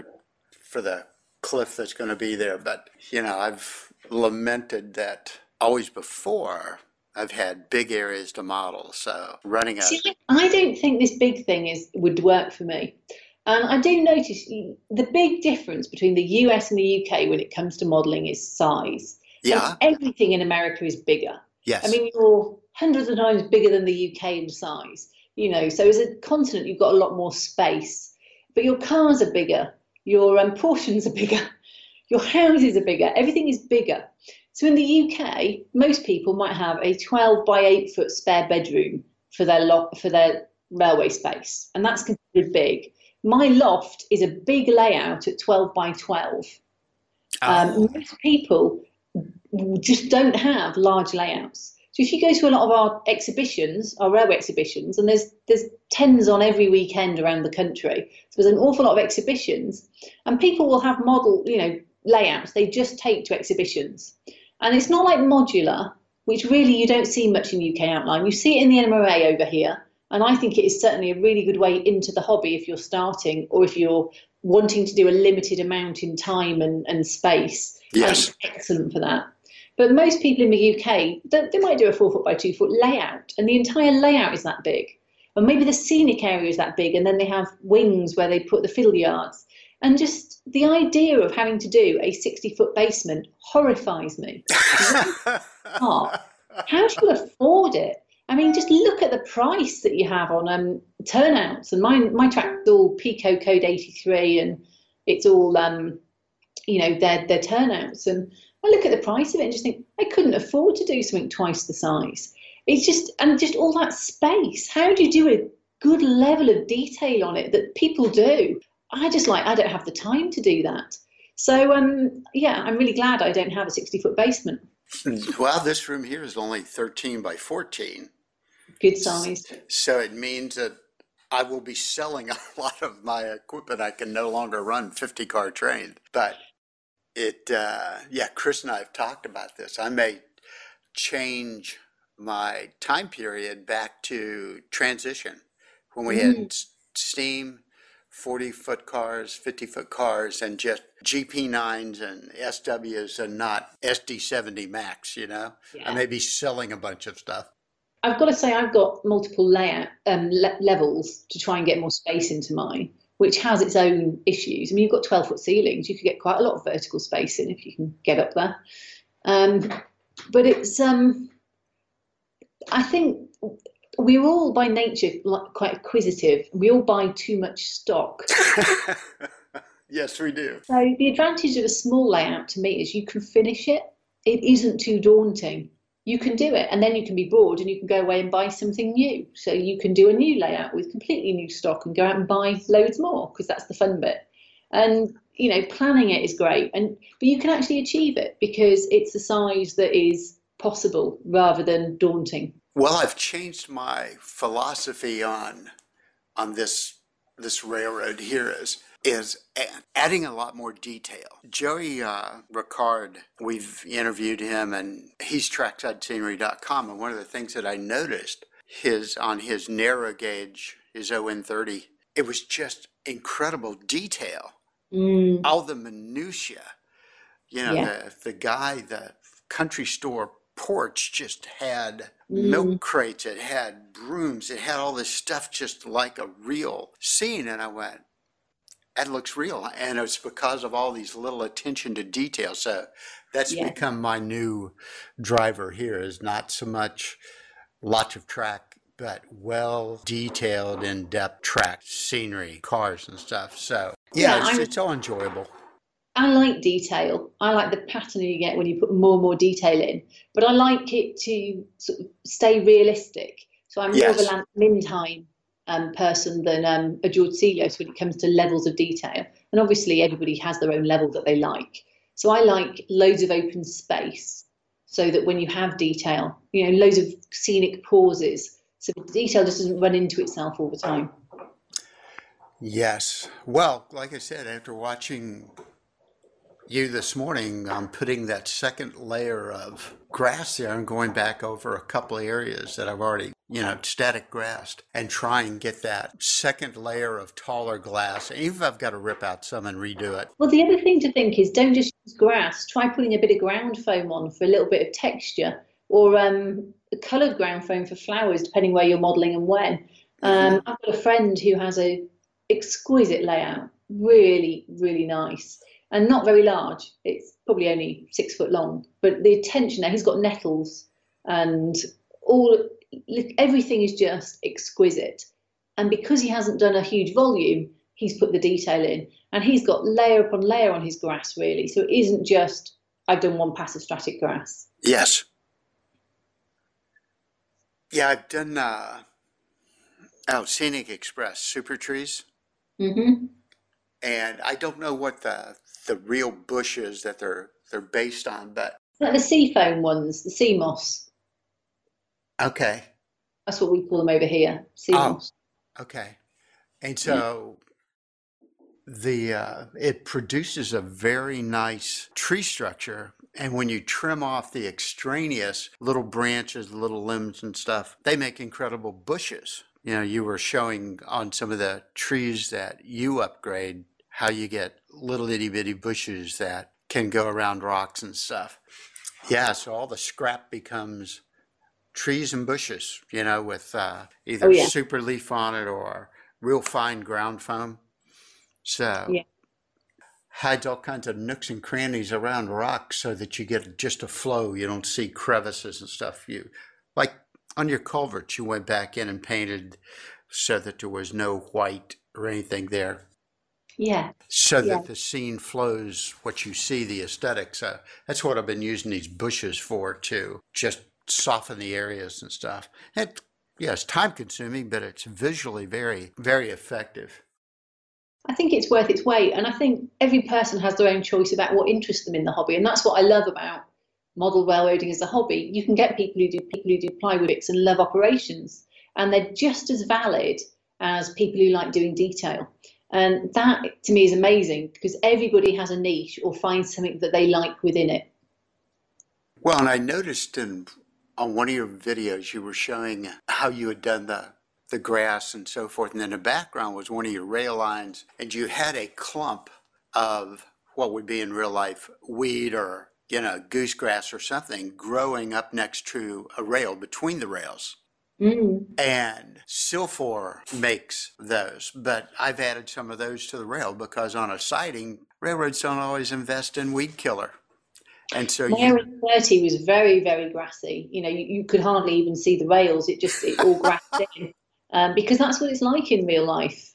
Um, I think we, we have this um, uh, sort of, we see the railways as they are today, which there's a lot more weed killer around than there was back in the day.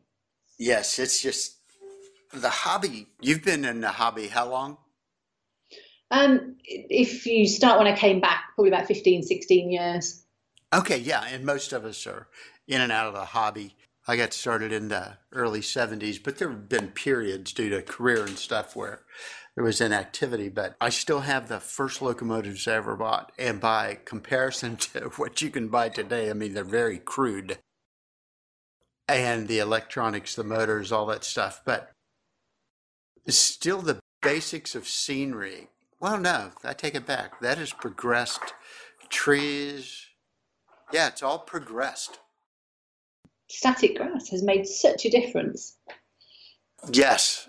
And here in New Orleans used to be a, a nationally known O-scale. It was called the Delta Lines. And it was, the guy started it in the forties and stuff. And it was outside Third Rail. Wow. And I'm going, I am so anal retentive on detail. I, I would have had a problem accepting a model, uh, a model running on out Third Rail, but yet the New, New Haven and other people had mm. Third Rail power pickup. The, Thankfully uh, not in my section, but yes, they did. Okay. Well, the F L nines, uh, which had diesel prime movers, but they also had a, a power pickup for electric off a third, you know, mostly an outside rail. Yeah, as you go into New York, they were having problems with all the smoke in the tunnels. Sure. And so, I mean, the New Haven had an awful lot of overhead catenary. Yes. Um, I have not really modelled electric, even though I have a couple of New Haven electrics. Rapido are just bringing out the jets. So it may be I do a little electrified section just to, you know, a bit of an homage. But um, generally, I've stayed to diesel because it's easier to do. And you less likely to knock everything over. Now, are you D C C? Yes, very much so. Um, I'm a believer in clean fascias. So if you look at my layout, it has black above and black below, framing it like a theatre. Okay. And it's very brightly lit, and so your eye's drawn into it. And it crops quite heavily, so some buildings disappear above it. It is a very sort of, um, this is the view. And so because of that, I don't even have any switches on my fascia fronts. I have nothing on my fascia fronts. Um, at some point, I am going to have to put a way of attaching my, um, uh, you know, controllers in, because we don't do the radio ones that you have. Oh, you don't? West. Okay. Your, well, your N C E ones are on an illegal frequency here, so you can't just oh. use them because you'd be in trouble with emergency services. So, um, yeah, haven't done that one. But I mean, I could easily just eventually go to my phone to run it, because that would be just as easy. Okay. So at the moment, I'm... Um, very much clean, everything's thrown from my handset. D C C, so uh-huh. all my points, or turnouts, as you'd call them, um, everything just runs off that. Okay, but also your locomotives? Oh yeah, yeah. Okay, whose uh, decoder system do you use, or do you have a mix? I have a real mix. An awful lot of the most recent ones I've bought, I've bought with sound, so they come with whatever's in there. So I'd say okay. almost the bulk of them I bought with sound. They, they've got whatever. Okay. I have got a list of ones that I will try, but at the moment, I'm going to confess, all of my stock is off because I was doing scenery, and I was a little worried because I was slapping around on the upper level about getting gunk onto my um, trains, so and knocking them over. So I took them all off. Um, while I was slapping huge amounts of gunk around. And so now I need to clean the track, clean them, the ones that did get covered in stuff anyway, and put them back on. Um, but that's uh, probably a chore that I keep putting off because I'm still doing scenery and I'm worried about getting them gunked. Oh, yeah. I mean, I don't have that much track, and it's amazing, just dirt in the room getting on there. And uh, Tsunami, older Tsunamis I have, if the headlight's on and they stumble, you got to turn the headlight back on. It's not like E S U. Um, I am thinking of putting capacitors on them, but I just haven't got that far down. everything runs um, as it comes out the box, and I tweak them, but I haven't got to the adding extra bits in. I mean, I did at the beginning fit an awful lot of decoders, and they would be whatever I managed to get. So um, back in the day, you know, ten, fifteen years ago, there were, wasn't a choice that you had now.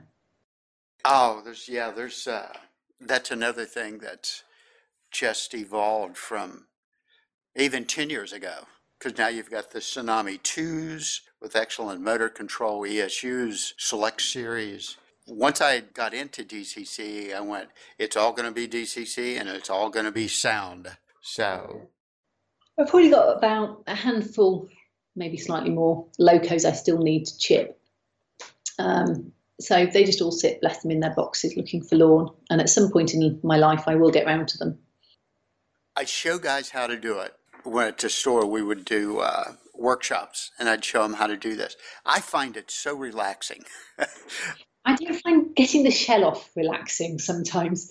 Um, but I did a whole batch of R D Cs, and I never put sound in them. I just put in quite basic decoders, and you have to cut the traces and all that at X and, and all that kind of stuff on the old Lifelike ones. And if you wait long enough, someone will bring out a sound one, like the R D Cs that Rapido's bringing out. So if you wait long enough, someone will do the fitting for you and release a better model, is my experience. Yeah, it's, I just enjoy doing it. It relaxes me. That getting rid of the incandescent bulbs and putting in L E Ds, uh, I find it enjoyable. So it keeps me off the streets. My wife knows where I will be. I will be up here in the train room. Yeah. Now, I know I made a note I was going to ask you uh, when we were communicating a week or two ago, and I said something about, don't tell me that you serve such and such a beer warm, because, you know, here everything is chilled. Oh, you ice things to death. Wow. Yes. Ice in everything. Yes. And I don't think anybody puts ice in beer, but. Oh, no, that's not beer. Um, I think we have, you have to bear in mind, we have a very different beer culture perhaps to you. Um, pubs, and it's changed a lot recently, was the where men went when they wanted to get away from the families. They went to the pub. Yes. And they drank real beer, but they would drink bitter. They wouldn't drink this pale, blonde, lager-like stuff that is very popular now. And I, I was chatting to a, um, a partner, Sarah, of one of our bottlers at the N M R A convention. She's actually the executive for CAMRA, the campaign for real ale in Scotland. And she, it was fascinating to see, but talking to people about why real ale, which is really has been bitter in the past, has become more popular. They've started to include a lot more blonde beers. Um, so the colour appeals to the younger generations who like lager and that paler colour. So I grew up on, um, you either had lager, which was fizzy, or you had bitter, which was warm and had a foamy head. Yeah. Okay. All right. I've had Guinness, which is a stout, right? Yeah, it is a stout. It's um, very, very different. Okay. And oh, what is the other one I like? I don't like alcohol, but I will have a beer. Oh, Harp. That's what they make the black and tans out of, where you combine the two beers, and they have a different uh, thickness, so they actually layer. Oh, wow. Um, and you do it in a wide mouth glass. So as you sip it, you get both flavors with each sip. Yeah, see, I think our pint glasses are wider than yours anyway. So you're probably doing it in a normal pint glass, aren't you? Yes. Yeah. Yeah. That's, uh, there's certain restaurants I go to. If I'm going to have a, uh, a beer, then I'll do something like that. Now, I had to laugh. I went somewhere in the States that had, um, Nuki Brown Ale as if it was something really impressive, and I was like, oh, in my student days that was the rough one you drank. Things go around and come around. Yeah, well, when you come to the States, microbrews and craft beers are just all the rage right now. There must be twenty microbrewers just in southern Louisiana, judging by what I see on the uh, you know, grocery store shelves. Now, you mentioned, you know, because I think of, uh, you know, meat pies, I think of fish and chips, mm-hmm. You know, so that just shows how to touch I am. And you mentioned that curry is very popular in Great Britain now. I would say curry is the national dish of the U K. No kidding. If I, well, if I look down Knoll High Street, and where I live is a little village. Um, well, it's not a little village. It's a big village, and it's suburban, and there are three pubs which do food. There are one Thai, two Chinese takeouts. Um, I'm going to get to the, you know, there's one fish and chip shops, and there's five curry houses. So, you know, curry is by far the most popular. If you go out for an evening meal, and, you know, curry is, is up there. If you've been out drinking, curry is what you do on your way back if you're not doing kebab. Um, no. So it's definitely um, there, and I love my curry. Chicken korma, peshwari naan, pilau rice, standard order. Wow. Gee, Christmas, such an eye-opener. Really? Because you've got to bear in mind, we had um, we had an empire once, I have to laugh. We did have an empire once. And one of our major big con subcontinents that we had was India. And I know that, but... that we had so much interchange. The, and loads of Indians came across in the sixties and brought their amazing food with them. So, excellent. Um, samosas, you know, at work, if sometimes instead of bringing cakes in, people bring samosas in for their birthday. Wow. Great. Amazing. So much to learn about the world. Well, if you come to the convention in the U K, we will definitely do a curry night for people in one at Smart Brook, which is sort of, it's almost like Little Asia when you go down it. It's just, you know, very much um, sari shops and um, curry houses and things like that. So it'll be really interesting for people. They'll get a really good flavour of it there. Okay. Kind of like Cajun cooking, Creole cooking here in southern Louisiana. Mm. Um, slightly different taste, but yeah. Um, very... Oh, yeah, yeah, totally different taste, but I'm talking about regional, very specific, different from the main. I've just learned that you always ask how spicy it is before you take that first big mouthful. Well, if you're worried about your curries, go for a korma. That's the mild. It's just very creamy, um, very nice. Peshwari naan's laden with Um, honey, almonds and sultanas, so there's a bit of a sweet feel going on. So it's not the most, if you're on a diet, it's not the best dish you could okay have. I'm not worried about the calories. It's just I think I abused my digestive system in my youth with a lot of real spicy foods, cayennes and the different yeah. uh, and now my body is going, hey, lighten up. Yeah. Yeah, so most curries aren't that strong. Um, you know, okay. They're not, um, but you can get them stronger, and they'll always say the heat on them. So just go for mild, and I don't think they're at all spicy. Okay, well, that's amazing. Is there anything else you want to talk about, Kathy? About what you're doing, projects, or anything like that?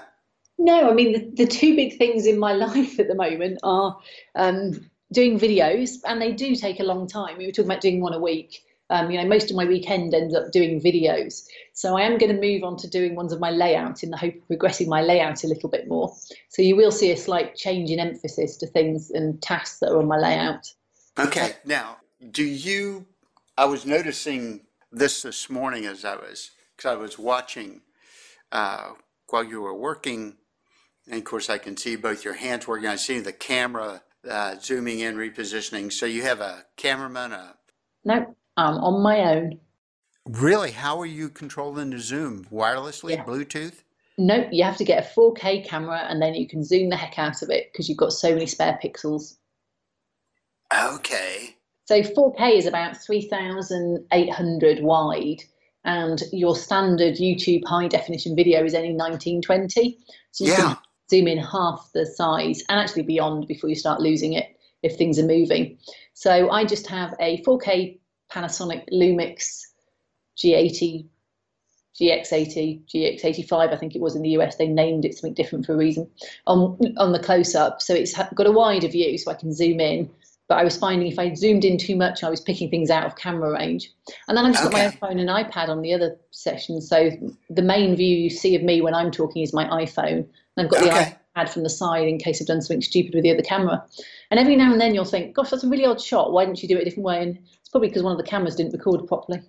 So having three sort of mitigates against not having anything when you've just poured a whole layer of Envirotex. At least you've got something somewhere you can show. Well, yeah, I noticed on one of the the, the videos, your your clothing changed three times in the first like twenty seconds. Yeah, that's because I'll come back and do the tops and tails at the end sometimes. Yeah. Um, and my hair goes up and down like anything. Yes, yes. Okay, yeah. Hair down, hair up, hair down, hair up, sweatshirt off. Well, I probably should wear my sweatshirt. I've got my sweatshirts and I probably should wear my logoed ones. But um, yeah, I just, I tend to wear whatever I'm wearing. Yeah. Oh, I just, when you, the one of them, I thought, oh, she's doing work with glue and stuff. She doesn't want to ruin a good looking uh, logoed sweatshirt there. So. Oh, I have got all sorts of paint and glue all over my really nice clothes. So I just model it whatever now. The worst thing is, and um, whilst I have my hair down, I have it mostly down in the week. If I'm modelling, your hair being down can wipe out an entire model if you're not careful. So. Um, oh, yeah, yeah. Yeah. I've I was. Uh, moments. I was walking up. I had uh, three containers of freshly painted uh, hydrocal stone faces yesterday walking up the uh, the stairs. And so I got a puppy at my feet, balancing three of these things in one hand and a full cup of coffee in the other. And I get about three-fourths of the way up, and the dog cuts in front of me. So I almost lose my balance. I was able to put Ooh. one foot back and shove myself against the banister to stabilize. And I thought, wow, there was all that would have taken me most of the day to clean up. Plus I would have destroyed, you know, all these rocks yeah. and stuff. So didn't spill a drop of coffee though, and nothing was damaged. So it was a good day. Next week's video, well, not next week's, the week after probably now, is lighting. And I glued it on with white glue, which with hindsight probably wasn't the best glue. I should have used something like cyanoacrylic and scraped it a bit.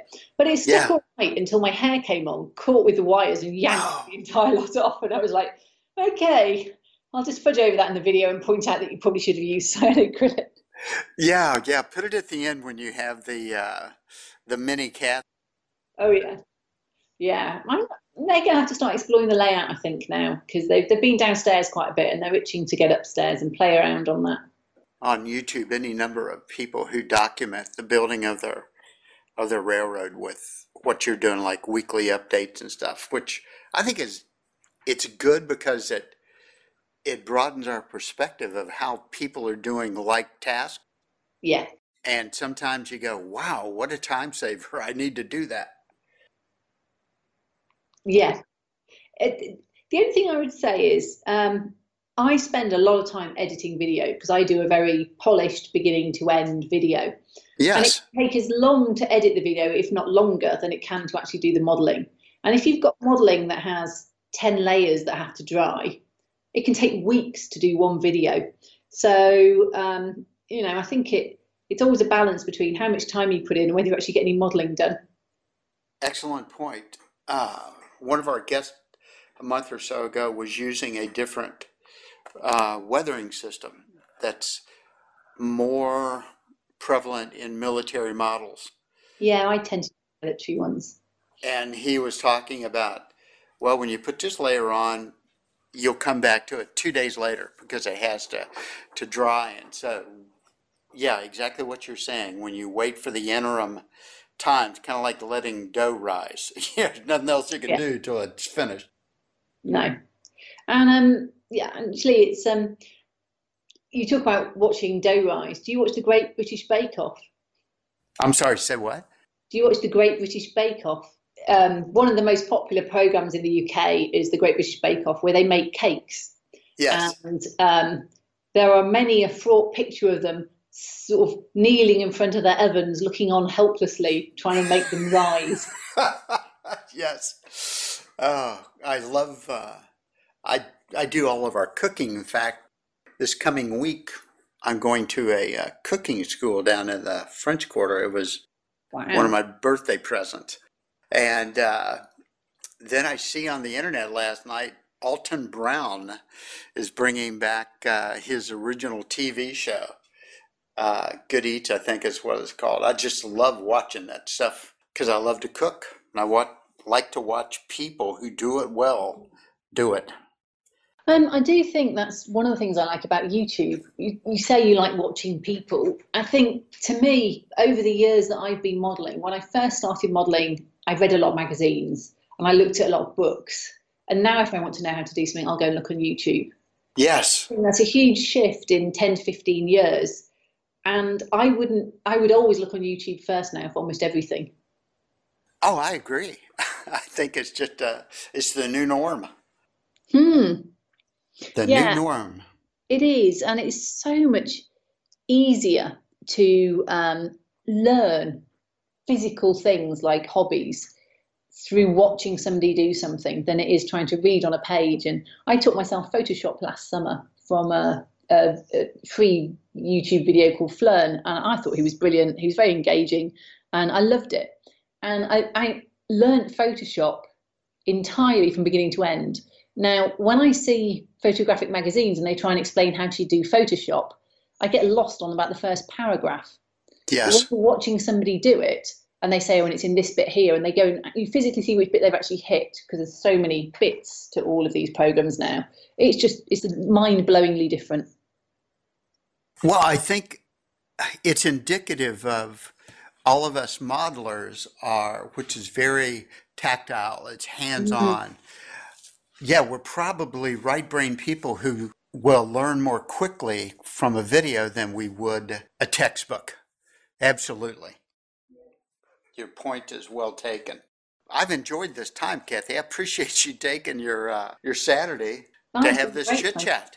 Oh, it's been brilliant. It's been really good, Paul. And um, I'll drop you a line when we get nearer the time about coming to New Orleans. I'm coming with a New Zealander who I know very well, Paul Hobbs. Um, we're doing a road trip because we I've got thirty states from the U S and I'm trying to get to all fifty. So I think we're going to put another four or five on this summer, just a little road trip to add a few more. Oh, by all means, let me know. Like I say, my wife and I will host you at a couple of uh, local eateries. Oh, I can almost taste it now. Okay, kiddo. All right. Thanks, Paul. Thank you, Kathy. See you soon.